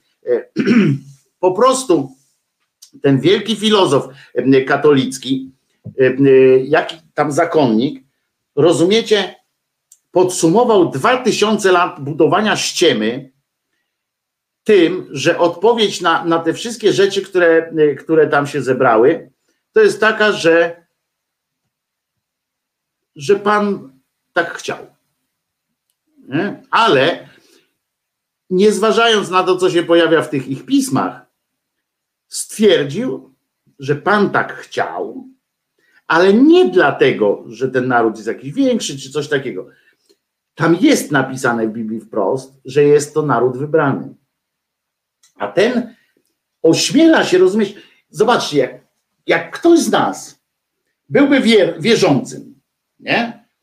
I wierzysz w takiego Boga właśnie, że On jest przedwieczny, że On jest wszystkomogący, że jest najmądrzejszy, z krynicą mądrości, krynicą wszystkiego. I On wam zostawia księgę, w której jest napisane: jest to mój naród ukochany, jest to mój naród wybrany, Pan Piotrek jest, wszyscy powinni być tacy jak Pan Piotrek, bo każdy, kto nie jest Panem Piotrkiem, jest mi obrzydliwy. No i potem siedzicie w domu i myślicie, nie, on na pewno nie mógł tak myśleć. I poprawicie tego swojego Boga. To jest po prostu taki kibel. I naprawdę, ja dzisiaj umieszczę tę odpowiedź u siebie chyba na fejsie, bo to jest jedna z najprostszych takich też, jeden z najprostszych przykładów katolickiego z kolei obskurantyzmu, że zaciemnianie, na przykład mówienie, i zobacz, teraz stoi ten wierny i ma do wyboru albo uwierzyć w pismo, bo on chce koniecznie w coś wierzyć, czyli nie zakładamy tego, że może wyjść z tego kościoła, trzasnąć drzwiami i powiedzieć, zaśpiewać jak ten tam humorysta z Big Day, ja ich wszystkich mam. Tego nie zakładamy, bo to jest człowiek, który szuka wiary, szuka wszystkiego. W związku z czym teraz stoi przed takim wyborem, że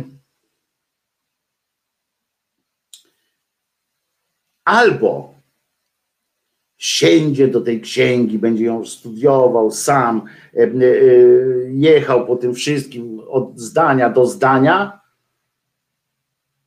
albo uwierzy komuś, co do kogo ma duże prawdopodobieństwo, że jest głosem Boga, bo tak mu wmawiano przez całe jego życie, że nakłamano mu oczywiście, bo nigdzie nie jest w piśmie napisane, że księża będą opowiadali ci świat, czy coś takiego. Nie ma. I on tak patrzy, mówi, nie no kurczę, ja jestem za mały, bo większość pracy Kościoła polega na tym, żeby wiernym powiedzieć, że nie są godni bezpośrednio rozmawiać z Bogiem, a już na pewno nie decydować o tym, o jakichś wspólnych ruchach, tak?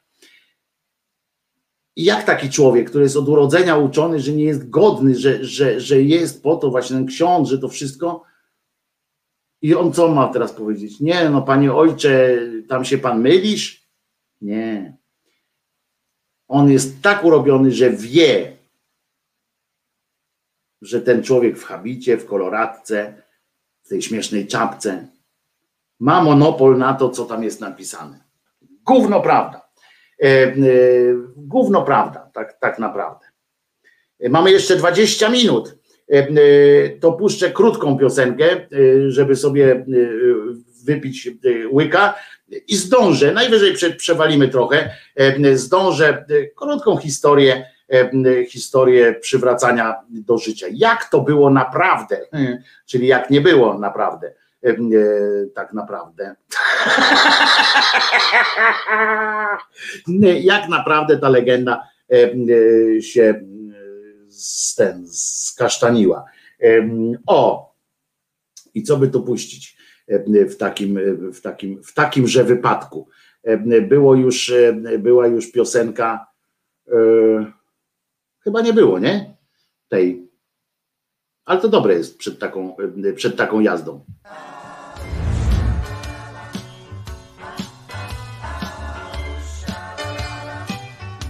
O nie tak, panowie, nie tak!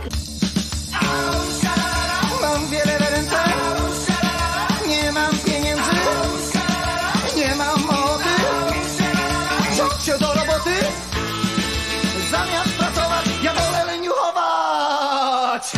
Mama i tato mówią mi, synu masz lat 53, najwyższy czas byś skończył szkołę, inaczej będziesz starym matołem.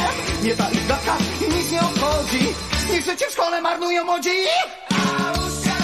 Mam wiele we ręce, nie mam pieniędzy, nie mam ochoty, rzuć się do roboty, zamiast pracować ja wolę leniuchować. Mama i tato są zmartwieni, że syn się jeszcze nie ożeni, że nie ma domu i samochodu, że się marnuje chłopak za młodu.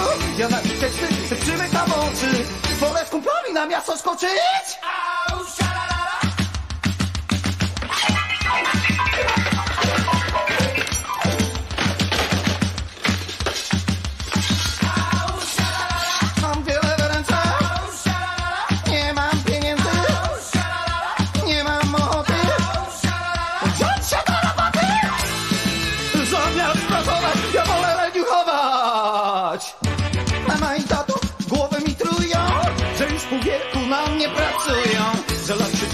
Dają pieniądze, by zaspokoić synarka sądzę. Jak tylko siedzę, na nich nie krzyczę, przecież was kocham moi rodzice. Mam wiele we ręce, nie mam pieniędzy, nie mam wody, ciąg się do roboty.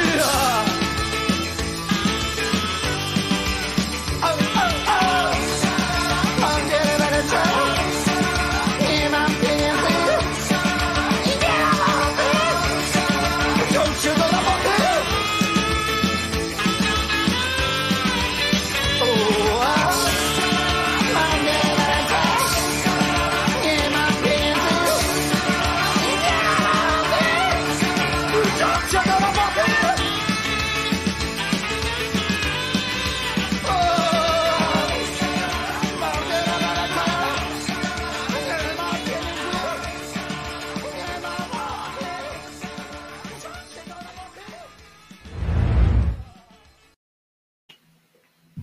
synu masz lat 53, nareszcie się doczekałem, to o mnie piosenka, akurat, ale loka mam takiego jak Shaking Dudi nie miał takiego fajnego loka, nie? Ten lok naprawdę to jest fascynująca sytuacja, że on się zrobił. Nikt w mojej rodzinie takiego loka nie miał, a nie, wujek Andrzej miał, ale on już nie żyje, to skąd ja mam tego loka? Może po nim, przecież. Synu, masz lat 53, no właśnie, kurczę.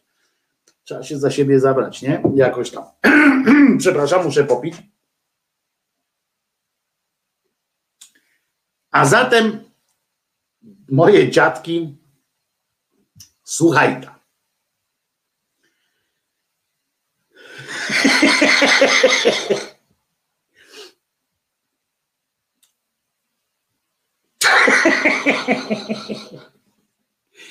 Ja sobie przypominam tę sytuację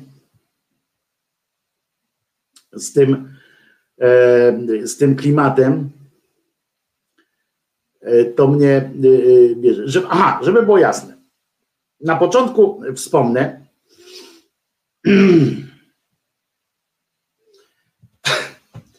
Jak mówi rosyjskie przysłowie, Boch trojcu lubit, nie? I tak samo jak te dzieciaki tam, te przepowiednie różne, tam te trzy dał, te fatimskie i tak dalej, tak tu też trójkącik wyskakuje, występuje, trójka rodzeństwa. Marta, Maria i Lazario, czyli Łazarz. Łazarz to nie jest postać, o której w Biblii, która w Biblii zaprząta autorom dużo miejsca. Ci ewangeliści jakby potraktowali go trochę per noga. On na przykład nic nie mówi. Tak po prostu jest, ale dowiadujemy się za to, że on podobno był, kurczę, podobno najlepszym kolegą z dzieciństwa. Tam w ogóle trochę w tych takich podszeptach, które tam w tych Ewangeliach są i w tych wspomnieniach, to trochę tak trochę, jakby tam był trochę też taki układ, tam wszystkie te układy, zwróćcie uwagę, one trochę są krzywe. I tu też tak było. Z kolei nic nie ma o rodzicach tej trójki dzieci, a natomiast wiadomo, że Jezus bywał u nich na, jeszcze pacholęciem będąc, bywał u nich na różnych biesiadach i karmili go tam i wiadomo, bo on tam, że pamiętasz, była jesień i tak opowiadają. No i generalnie chodzi o to, że powiem wam tak, że Łazarz został na końcu już, jak już w końcu dokonał żywota, podobno we Francji w ogóle. Jedni, że na Cyprze, inni, że we Francji, to prawie to samo, wiecie. Są głupsze rzeczy w Biblii niż kontrowersja, czy na Cyprze, czy we Francji, gdzie biskupem miał zostać. Trochę głupi, jak nic nie mówił, ale nieważne. On jest patronem i to może was trochę zdziwić. Pierwszy zmartwychwstały człowiek jest patronem, uwaga, rzeźników, grabarzy, żebraków i trędowatych. Dali mu zestaw, że jak cię nie mogę, ale trudno, może tak być. Natomiast Marysia i Marta nie zostały zakwalifikowane, żeby się komuś czymś zająć. I teraz słuchajcie, bo rzecz miała się tak. Wiecie co? Zrobimy tak, inaczej. Najpierw przeczytam wam językiem tym biblijnym tę historię. To jest krótko, kilka zdań. Ale zobaczcie, jak z byle gówna można zrobić to, co kiedyś opowiadaliśmy o tym księdzu, to taki wyraz po wyrazie cedził, nie? To jest prosta historia, ale tak kurwa opowiedziana, że tylko się przewrócić. Uwaga. Był pewien chory Łazarz z Betanii, z miejscowości Marii i jej siostry Marty. Marta zaś była tą, która namaściła pana olejkiem i włosami swemi otarła nogi jego. Jej to brat Łazarz chorował. Kurwa, wcześniej było napisane, że to jej brat. Dobra, ale jej to zaś brat chorował. Siostry zatem posłały do niego, przez N, czyli wielkie N, czyli do niego, czyli w domyśle do Jezuska. Siostry zatem posłały do niego wiadomość. Panie, oto choruje ten, którego Ty kochasz. Jezus, usłyszawszy to, rzekł. Znaczy napisały do niego wiadomość, posłały, to tak napisane tam jest zresztą w tym piśmie, że one posłały do niego wiadomość, jakby mu wysłały wiadomość głosową. Ale być może to chodzi o to, że wysłały jakiegoś swojego niewolnika na przykład, z wiadomością głosową. I ten, Panie, oto choruje ten, którego Ty kochasz. Jezus, usłyszawszy to, rzekł, choroba ta nie zmierza ku śmierci, ale ku chwale Bożej, aby dzięki niej Syn Boży został otoczony chwałą. A Jezus miłował Martę i jej siostrę i Łazarza. Kurwa i koniec. Słuchajcie, ale w tych pismach oni sami dostali takiego kociokwiku, że okazało się, że jak przyszła ta wiadomość do Jezusa, że tam, słuchaj, umiera ten koleś, którego ty kochasz, nie? To ten Jezus, a tam siedział akurat ze swoimi tymi przydupasami ciągle, nie? Tam był chyba kilka dni drogi od tego. Mówi, a to było tuż po tym, jak go chcieli ukamienować tam w Jerozolimie. I spierdzielił stamtąd. No i trzeba było teraz zdecydować się, czy wracać tam do Betanii, która też groziła mu śmiercią lub utratą zdrowia. No i on tak kombinuje. I okazało się, że on wcale nie był taki wyrywny do tej drogi, bo oni do niego mówią, no tam kocha, a on do tych swoich mówi, no to co, byśmy coś zjedli. No to poszli pożebrać coś, przytargali mu i sobie jedli. Przez najbliższe 4 dni jedli. Koleś, znaczy jedli, pili prawdopodobnie też, no bo jak można jeść, to by się zapchali, jakby nie pili. No ale w końcu mówią do niego, bo on mówi, dobra, no to ruszamy. Musimy tam jednak pójść. Tak się zastanowiłem, to porozmawiałem z ojcem. Muszę tam iść, bo inaczej to oni mnie nie zabiją. Nie? A przecież to chodzi o to, żeby mnie zabili. Mówię, no ale Rebe, przecież dopiero co Żydzi chcieli cię tam, kurczę, zlinczować, no przecież po cholerę mamy tam iść. I jeden nagle z nich powiedział, że chodźcie też z nim pójdziemy, to razem sobie z nim umrzemy. Naprawdę, bo oni tak myśleli tam w tym piśmie, że będą, idą na śmierć po prostu, że ich ukamienują. Ale teraz uważajcie. Przeczytam wam jedno zdanie, 2 zdania, przepraszam. Mądrość, to jest mądrość Jezusa. Po prostu wyobraźcie sobie, że siedzicie z kimś takim przy stole i mówicie takiemu gościowi, normalnie, nie? On mówi, jedziemy do Jerozolimy, tam do Betanii jedziemy, będzie nam groziło niebezpieczeństwo. 13 chłopa, nie? Sobie tak siedzą i do niego mówią, no nie, no stary, no kurczę, może byśmy najpierw coś pokombinowali, nie? Jeszcze coś zjedli. Przecież tam cię zabiją. I na to, uwaga, uważajcie teraz, tylko odstawcie płyny. Na to natchniony mądrością Ojca swego wszechwiedzącego, wszechmogącego, nagle ten wasz towarzysz, z którym se siedzicie, tak gdzieś jest waszym przewodnikiem, mówi coś takiego do nich, żeby rozwiać im absolutnie wątpliwości. I po tym po prostu, jak wy byście usłyszeli coś takiego, to też wstajecie, idziecie po prostu walczyć i koniec. Bo on odpowiada na te wątpliwości tych jego przydupasów tak. Czyż dzień nie liczy 12 godzin?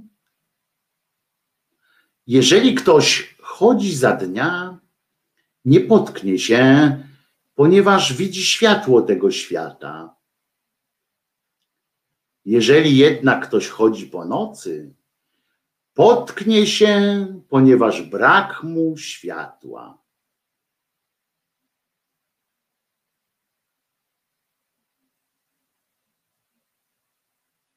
No. Może dalej coś?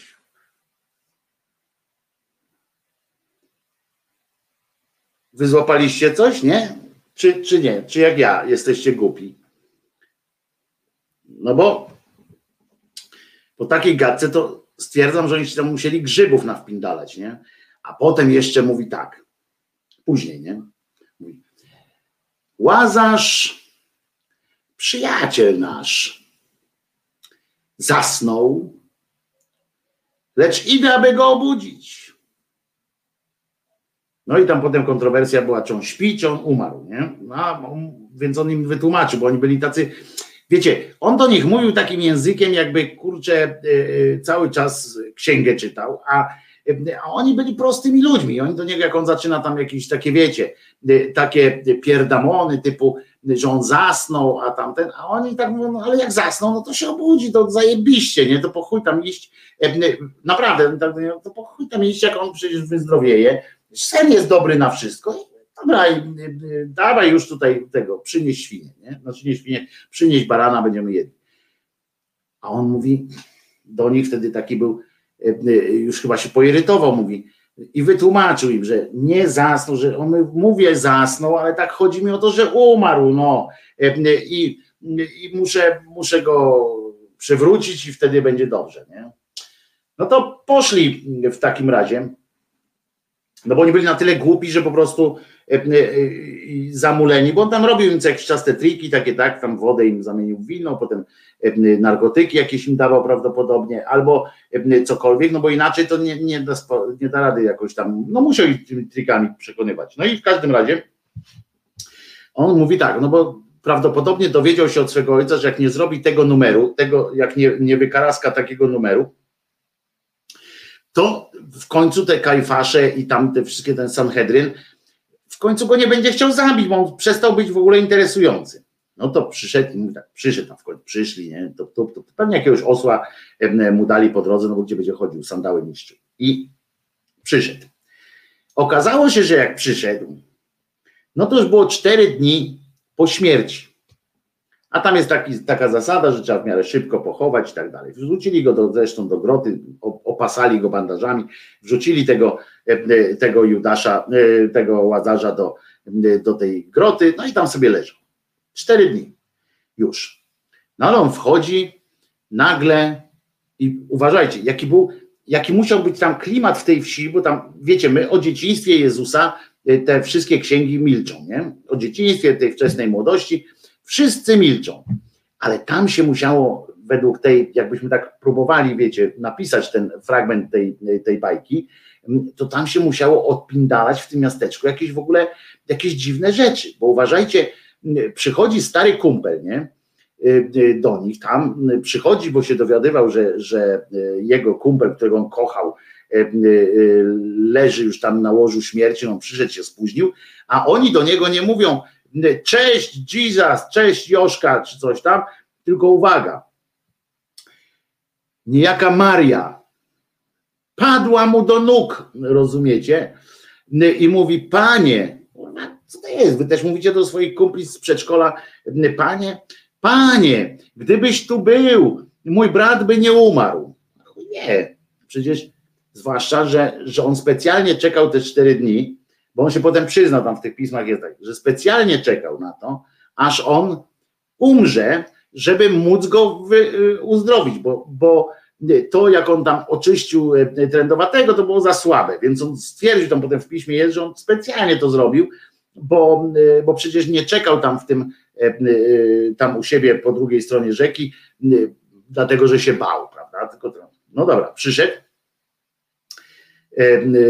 zobaczył, jak ona płacze, tak spojrzał na nią i tam ci wszyscy ludzie, którzy obok tam byli, też płakali, zaczęli, bo tego Łazarza wszyscy lubili podobno. On nic nie mówił, w ogóle nie było o nim wzmianki wcześniej, a tak po prostu się nagle okazało, że wszyscy go lubili. I tak płaczą, tak widzą ten rozpacz tej Marysi, bo tam wszyscy Żydzi to się nazywali albo Maria, albo Magdalena wtedy. Albo Marta, bo tu jest jeszcze Marta. I on do niej mówi, nie płacz, bo ja będę płakał. No i się rozpłakał. Wtedy jak on się rozpłakał, no to już było koniec. To wtedy wszyscy mówią o jeny i z tego zrobili wielką aferę. Pamiętajcie, tylko muszę przypomnieć wam jeszcze, że to był moment, w którym przed chwilą go chcieli ukamienować, nikt go nie traktował poważnie, nawet według tej księgi, tak? On był wyrzutkiem, a tu nagle od panów mu tam jadą, płaczą, cała społeczność, która go przed chwilą napindalała kamieniami, teraz patrzy, jak on się wzrusza i mówi do niego, tam do siebie szepcą, bo tam jest napisane, że szepcą, zobaczcie, jak on go ukochał, jak on go kochał. No więc jak go kochał, to on mówi, nie, do niej, mówi, pokaż, gdzie żeście go położyli. Ona mówi, panie, zanieśliśmy go do groty, przykryliśmy kamieniem, zamknęliśmy grotę i on już capi jak jasny gwint. Skąd ona wiedziała, że on capi? Tego nie wyjaśnili, bo on był schowany. Podchodzi Jesus do tej mówi, tu, odsuńcie kamyk. Wiecie, to są niby małe przypierdolki, ale umówmy się,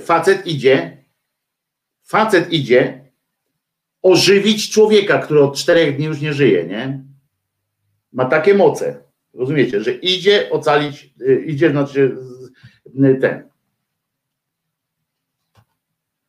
Specjalnie zaczekał, żeby on zgnił, trochę nadgnił, bo to wtedy będzie bardziej efektowne, rozumiecie? I facet ma taką moc, nie? Że idzie wrócić człowieka i nie może sobie kamyka odsunąć? Niby mała przypierdolka, ale jednak brak konsekwencji jest taki jak w filmach o duchach, które chodzą po podłodze, nie? Niczego nie mogą dotknąć, wszystko przenika, ale na podłodze jest okej. Po schodach chodzą. No i tak trochę dziwne, nie? No i on do niej mówi,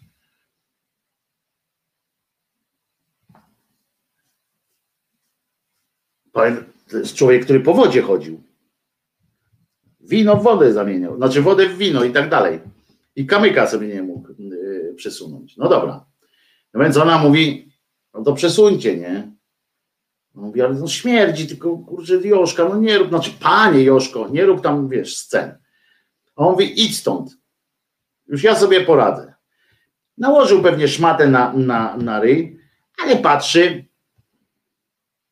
mówi, nie będę wchodził, nie? Bo tam, rozumiecie, tak ten, no ale w las zobaczył, że on wcale tam nie umarł, bo tak się umówił z tym, bo wiecie, bo umówił się z tym kłopot byłby, gdyby go zakopywali w ziemi albo palili, nie? Na proch. To wtedy byłby problem z takim udowodnieniem czegoś, z takim zmartwychwstaniem. Ale, rozumiecie, on się dogadał z tą rodziną, bo oni takie zrobili, przygotowali mu takie wejście, rozumiecie? Jakby wiedzieli, że to wszystko się odbędzie, w związku z czym to jest prosta sytuacja, tak? Że ustawka jak ja pierdykam. No i on tam wchodzi, wiesz, tam sobie przybili piony z Łazarkiem i mówi tak, dobra, to wyszedł, to ja teraz wyjdę, nie? A ty wyjdziesz potem. No i on wyszedł, mówi, chodź tutaj Łazarzu. No to Łazarz tak tupie nogami, bo tak jak gejsza trochę drobił, bo mu związali nogi i związali mu też tak i na pysk mu nałożyli, żeby nie wiem do czego na ten pysk, żeby co, nie gadał z kimś tam, nie wiem. No w każdym razie przyszli, patrzą, nie ma żadnych plam opadowych, nic. Nówka sztuka, ale i tak umarł potem. To jest ciekawe, nie? Że po jasną cholerę, znaczy nie, no był powód, no bo powodem było to, że zaraz poszli, rozumiecie, ci, którzy go tak niby kochali, zaraz poszli do Sanhedrynu i mówią, ty, Kajfaszu, Kajfaszu, on wszedł do jaskini tej i wylazł z trupem. Znaczy, jak z trupem? Znaczy nie, że z trupem, tylko że z żywym, tylko że ten żywy był wcześniej trupem. Ale jak? No jak, kurwa, na nogach wyszedł. Aha. No i tak se siedzą i tam zaczynają mówić i zaczynają się martwić. I uważajcie, co jest ich zmartwieniem głównym, tego Sanhedrynu. Mówią tak. Nie może być tak, żeby ktoś, serio, tak jest to przedstawione, że oni siedzą tak, mówią, nie może być tak, żeby ktoś nam na naszym podwórku takie odpierdzielał sztuczki, że oni jego uznają za Syna Bożego, a nie nas za jego przedstawicieli. Serio, tak zaczęli gadać. Krótko mówiąc, nie wierzyli w Boga za cholerę. Nie mieli tam, według tej księgi w ogóle nie było mowy o tym, że coś Bóg, tylko o marketingowym wymiarze tego przedsięwzięcia. No więc mówią tak, słuchajcie, coś trzeba z tym zrobić. No i zaczęli planować, na co wychodzi Kajfasz, który na on czas był wyznaczony na szefa tego towarzystwa, taki wiecie, marszałek Sejmu, i on mówi do nich tak. Oj, biedni wy Żydzi głupi. Prawda jest taka, że żeby szczęśliwie mogły żyć tysiące, to trzeba będzie jednego Żyda poświęcić. No i wszczęli procedurę zabicia Jezusa w ten sposób. Dlatego właśnie po to te 4 dni ten koleżka gnił w tym. Jak to sobie opowiadałem, było śmieszniejsze. Muszę wam powiedzieć. Ja to mam zapisane. I to było śmieszniejsze, jak ja to mówiłem. Bo ja tam jeszcze powinienem wam powiedzieć o tym, że oni się rzucili jak szczerbaci na suchary, a w tym czasie ta jego 12-osobowy ten oddział do zadań głupich, to oni otoczyli, oni siedzieli z nim tam w tym miasteczku, a potem się rozpierzchli, bo on im dał zadanie, żeby się rozpierzchli w celu ostrzeżenia go, bo kiedy tam Rzymianie będą szli i czy dotarło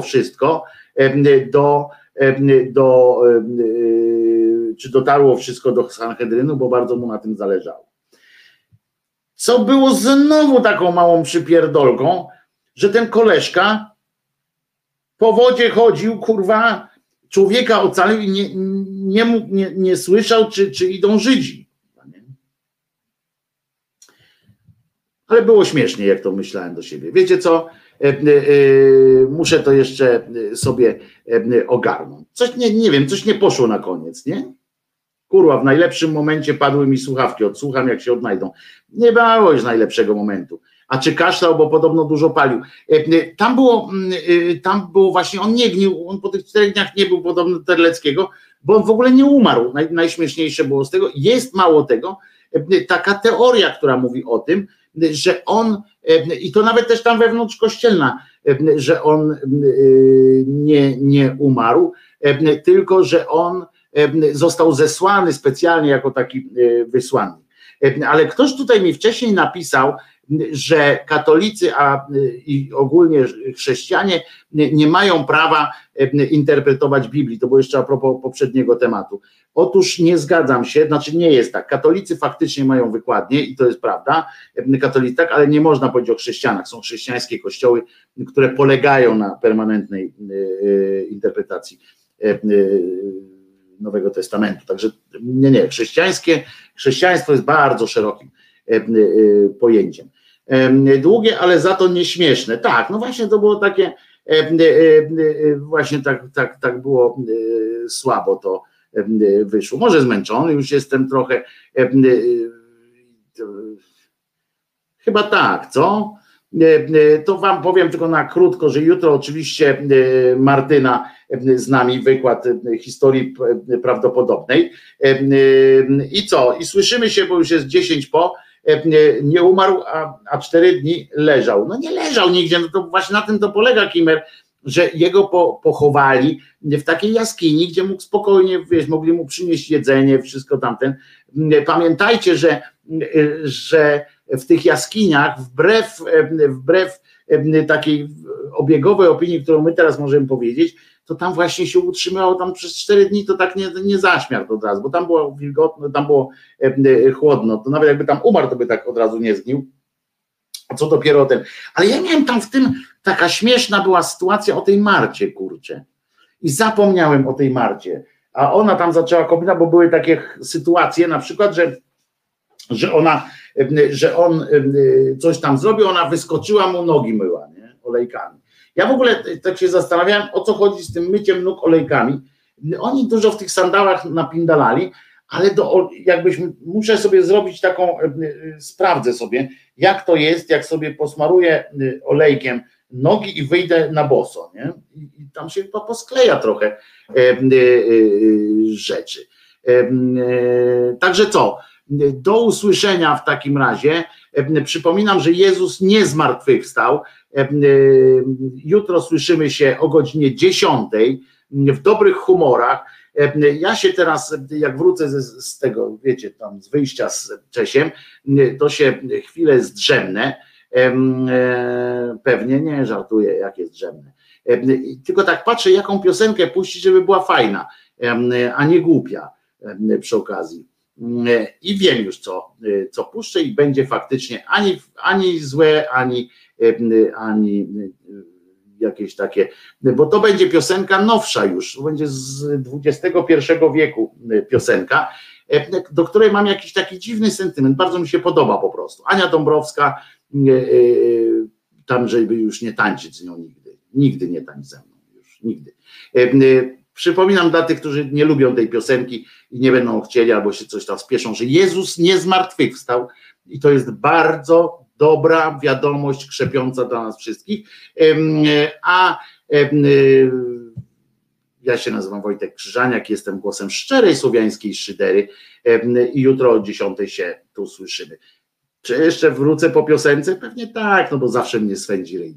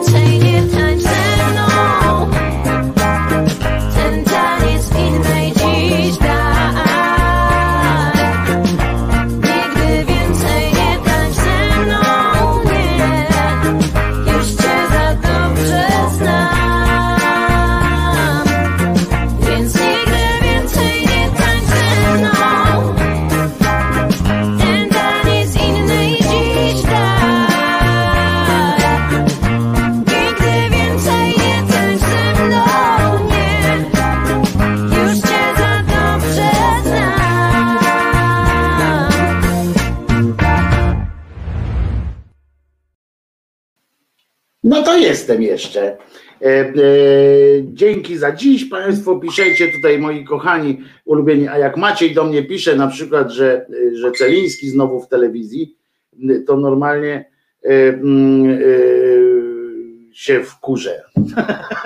Żartuję.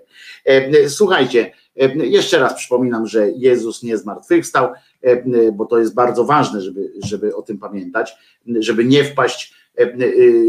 nie wpaść, wiecie, w ten kibel klepackizości i tak innych tam różnych, albo tego, co tam sali i mówi, bo zaczniecie wszystko tłumaczyć, że Bóg tak chciał i wtedy to już koniec z wami jest. Więc Jezus nie zmartwychwstał. Ja się nazywam Wojtek Krzyżaniak, jestem głosem szczerej słowiańskiej szydery w waszych sercach, uszach, rozumach i gdzie tylko się grubasa uda zmieścić. Byleby nie, wiecie, tam gdzie brązowe języki karnowscy trzymają swoje paskudne ozory. Trzymajcie się, jutro o godzinie 10, tak? Jesteśmy umówieni? Piszcie komentarze pod filmem. Jakby co, to sprzyjcie Krzyżaniaka dobrym słowem i nie tylko. Wszystkie szczegóły tu pod filmem. Trzymajcie się. Nara.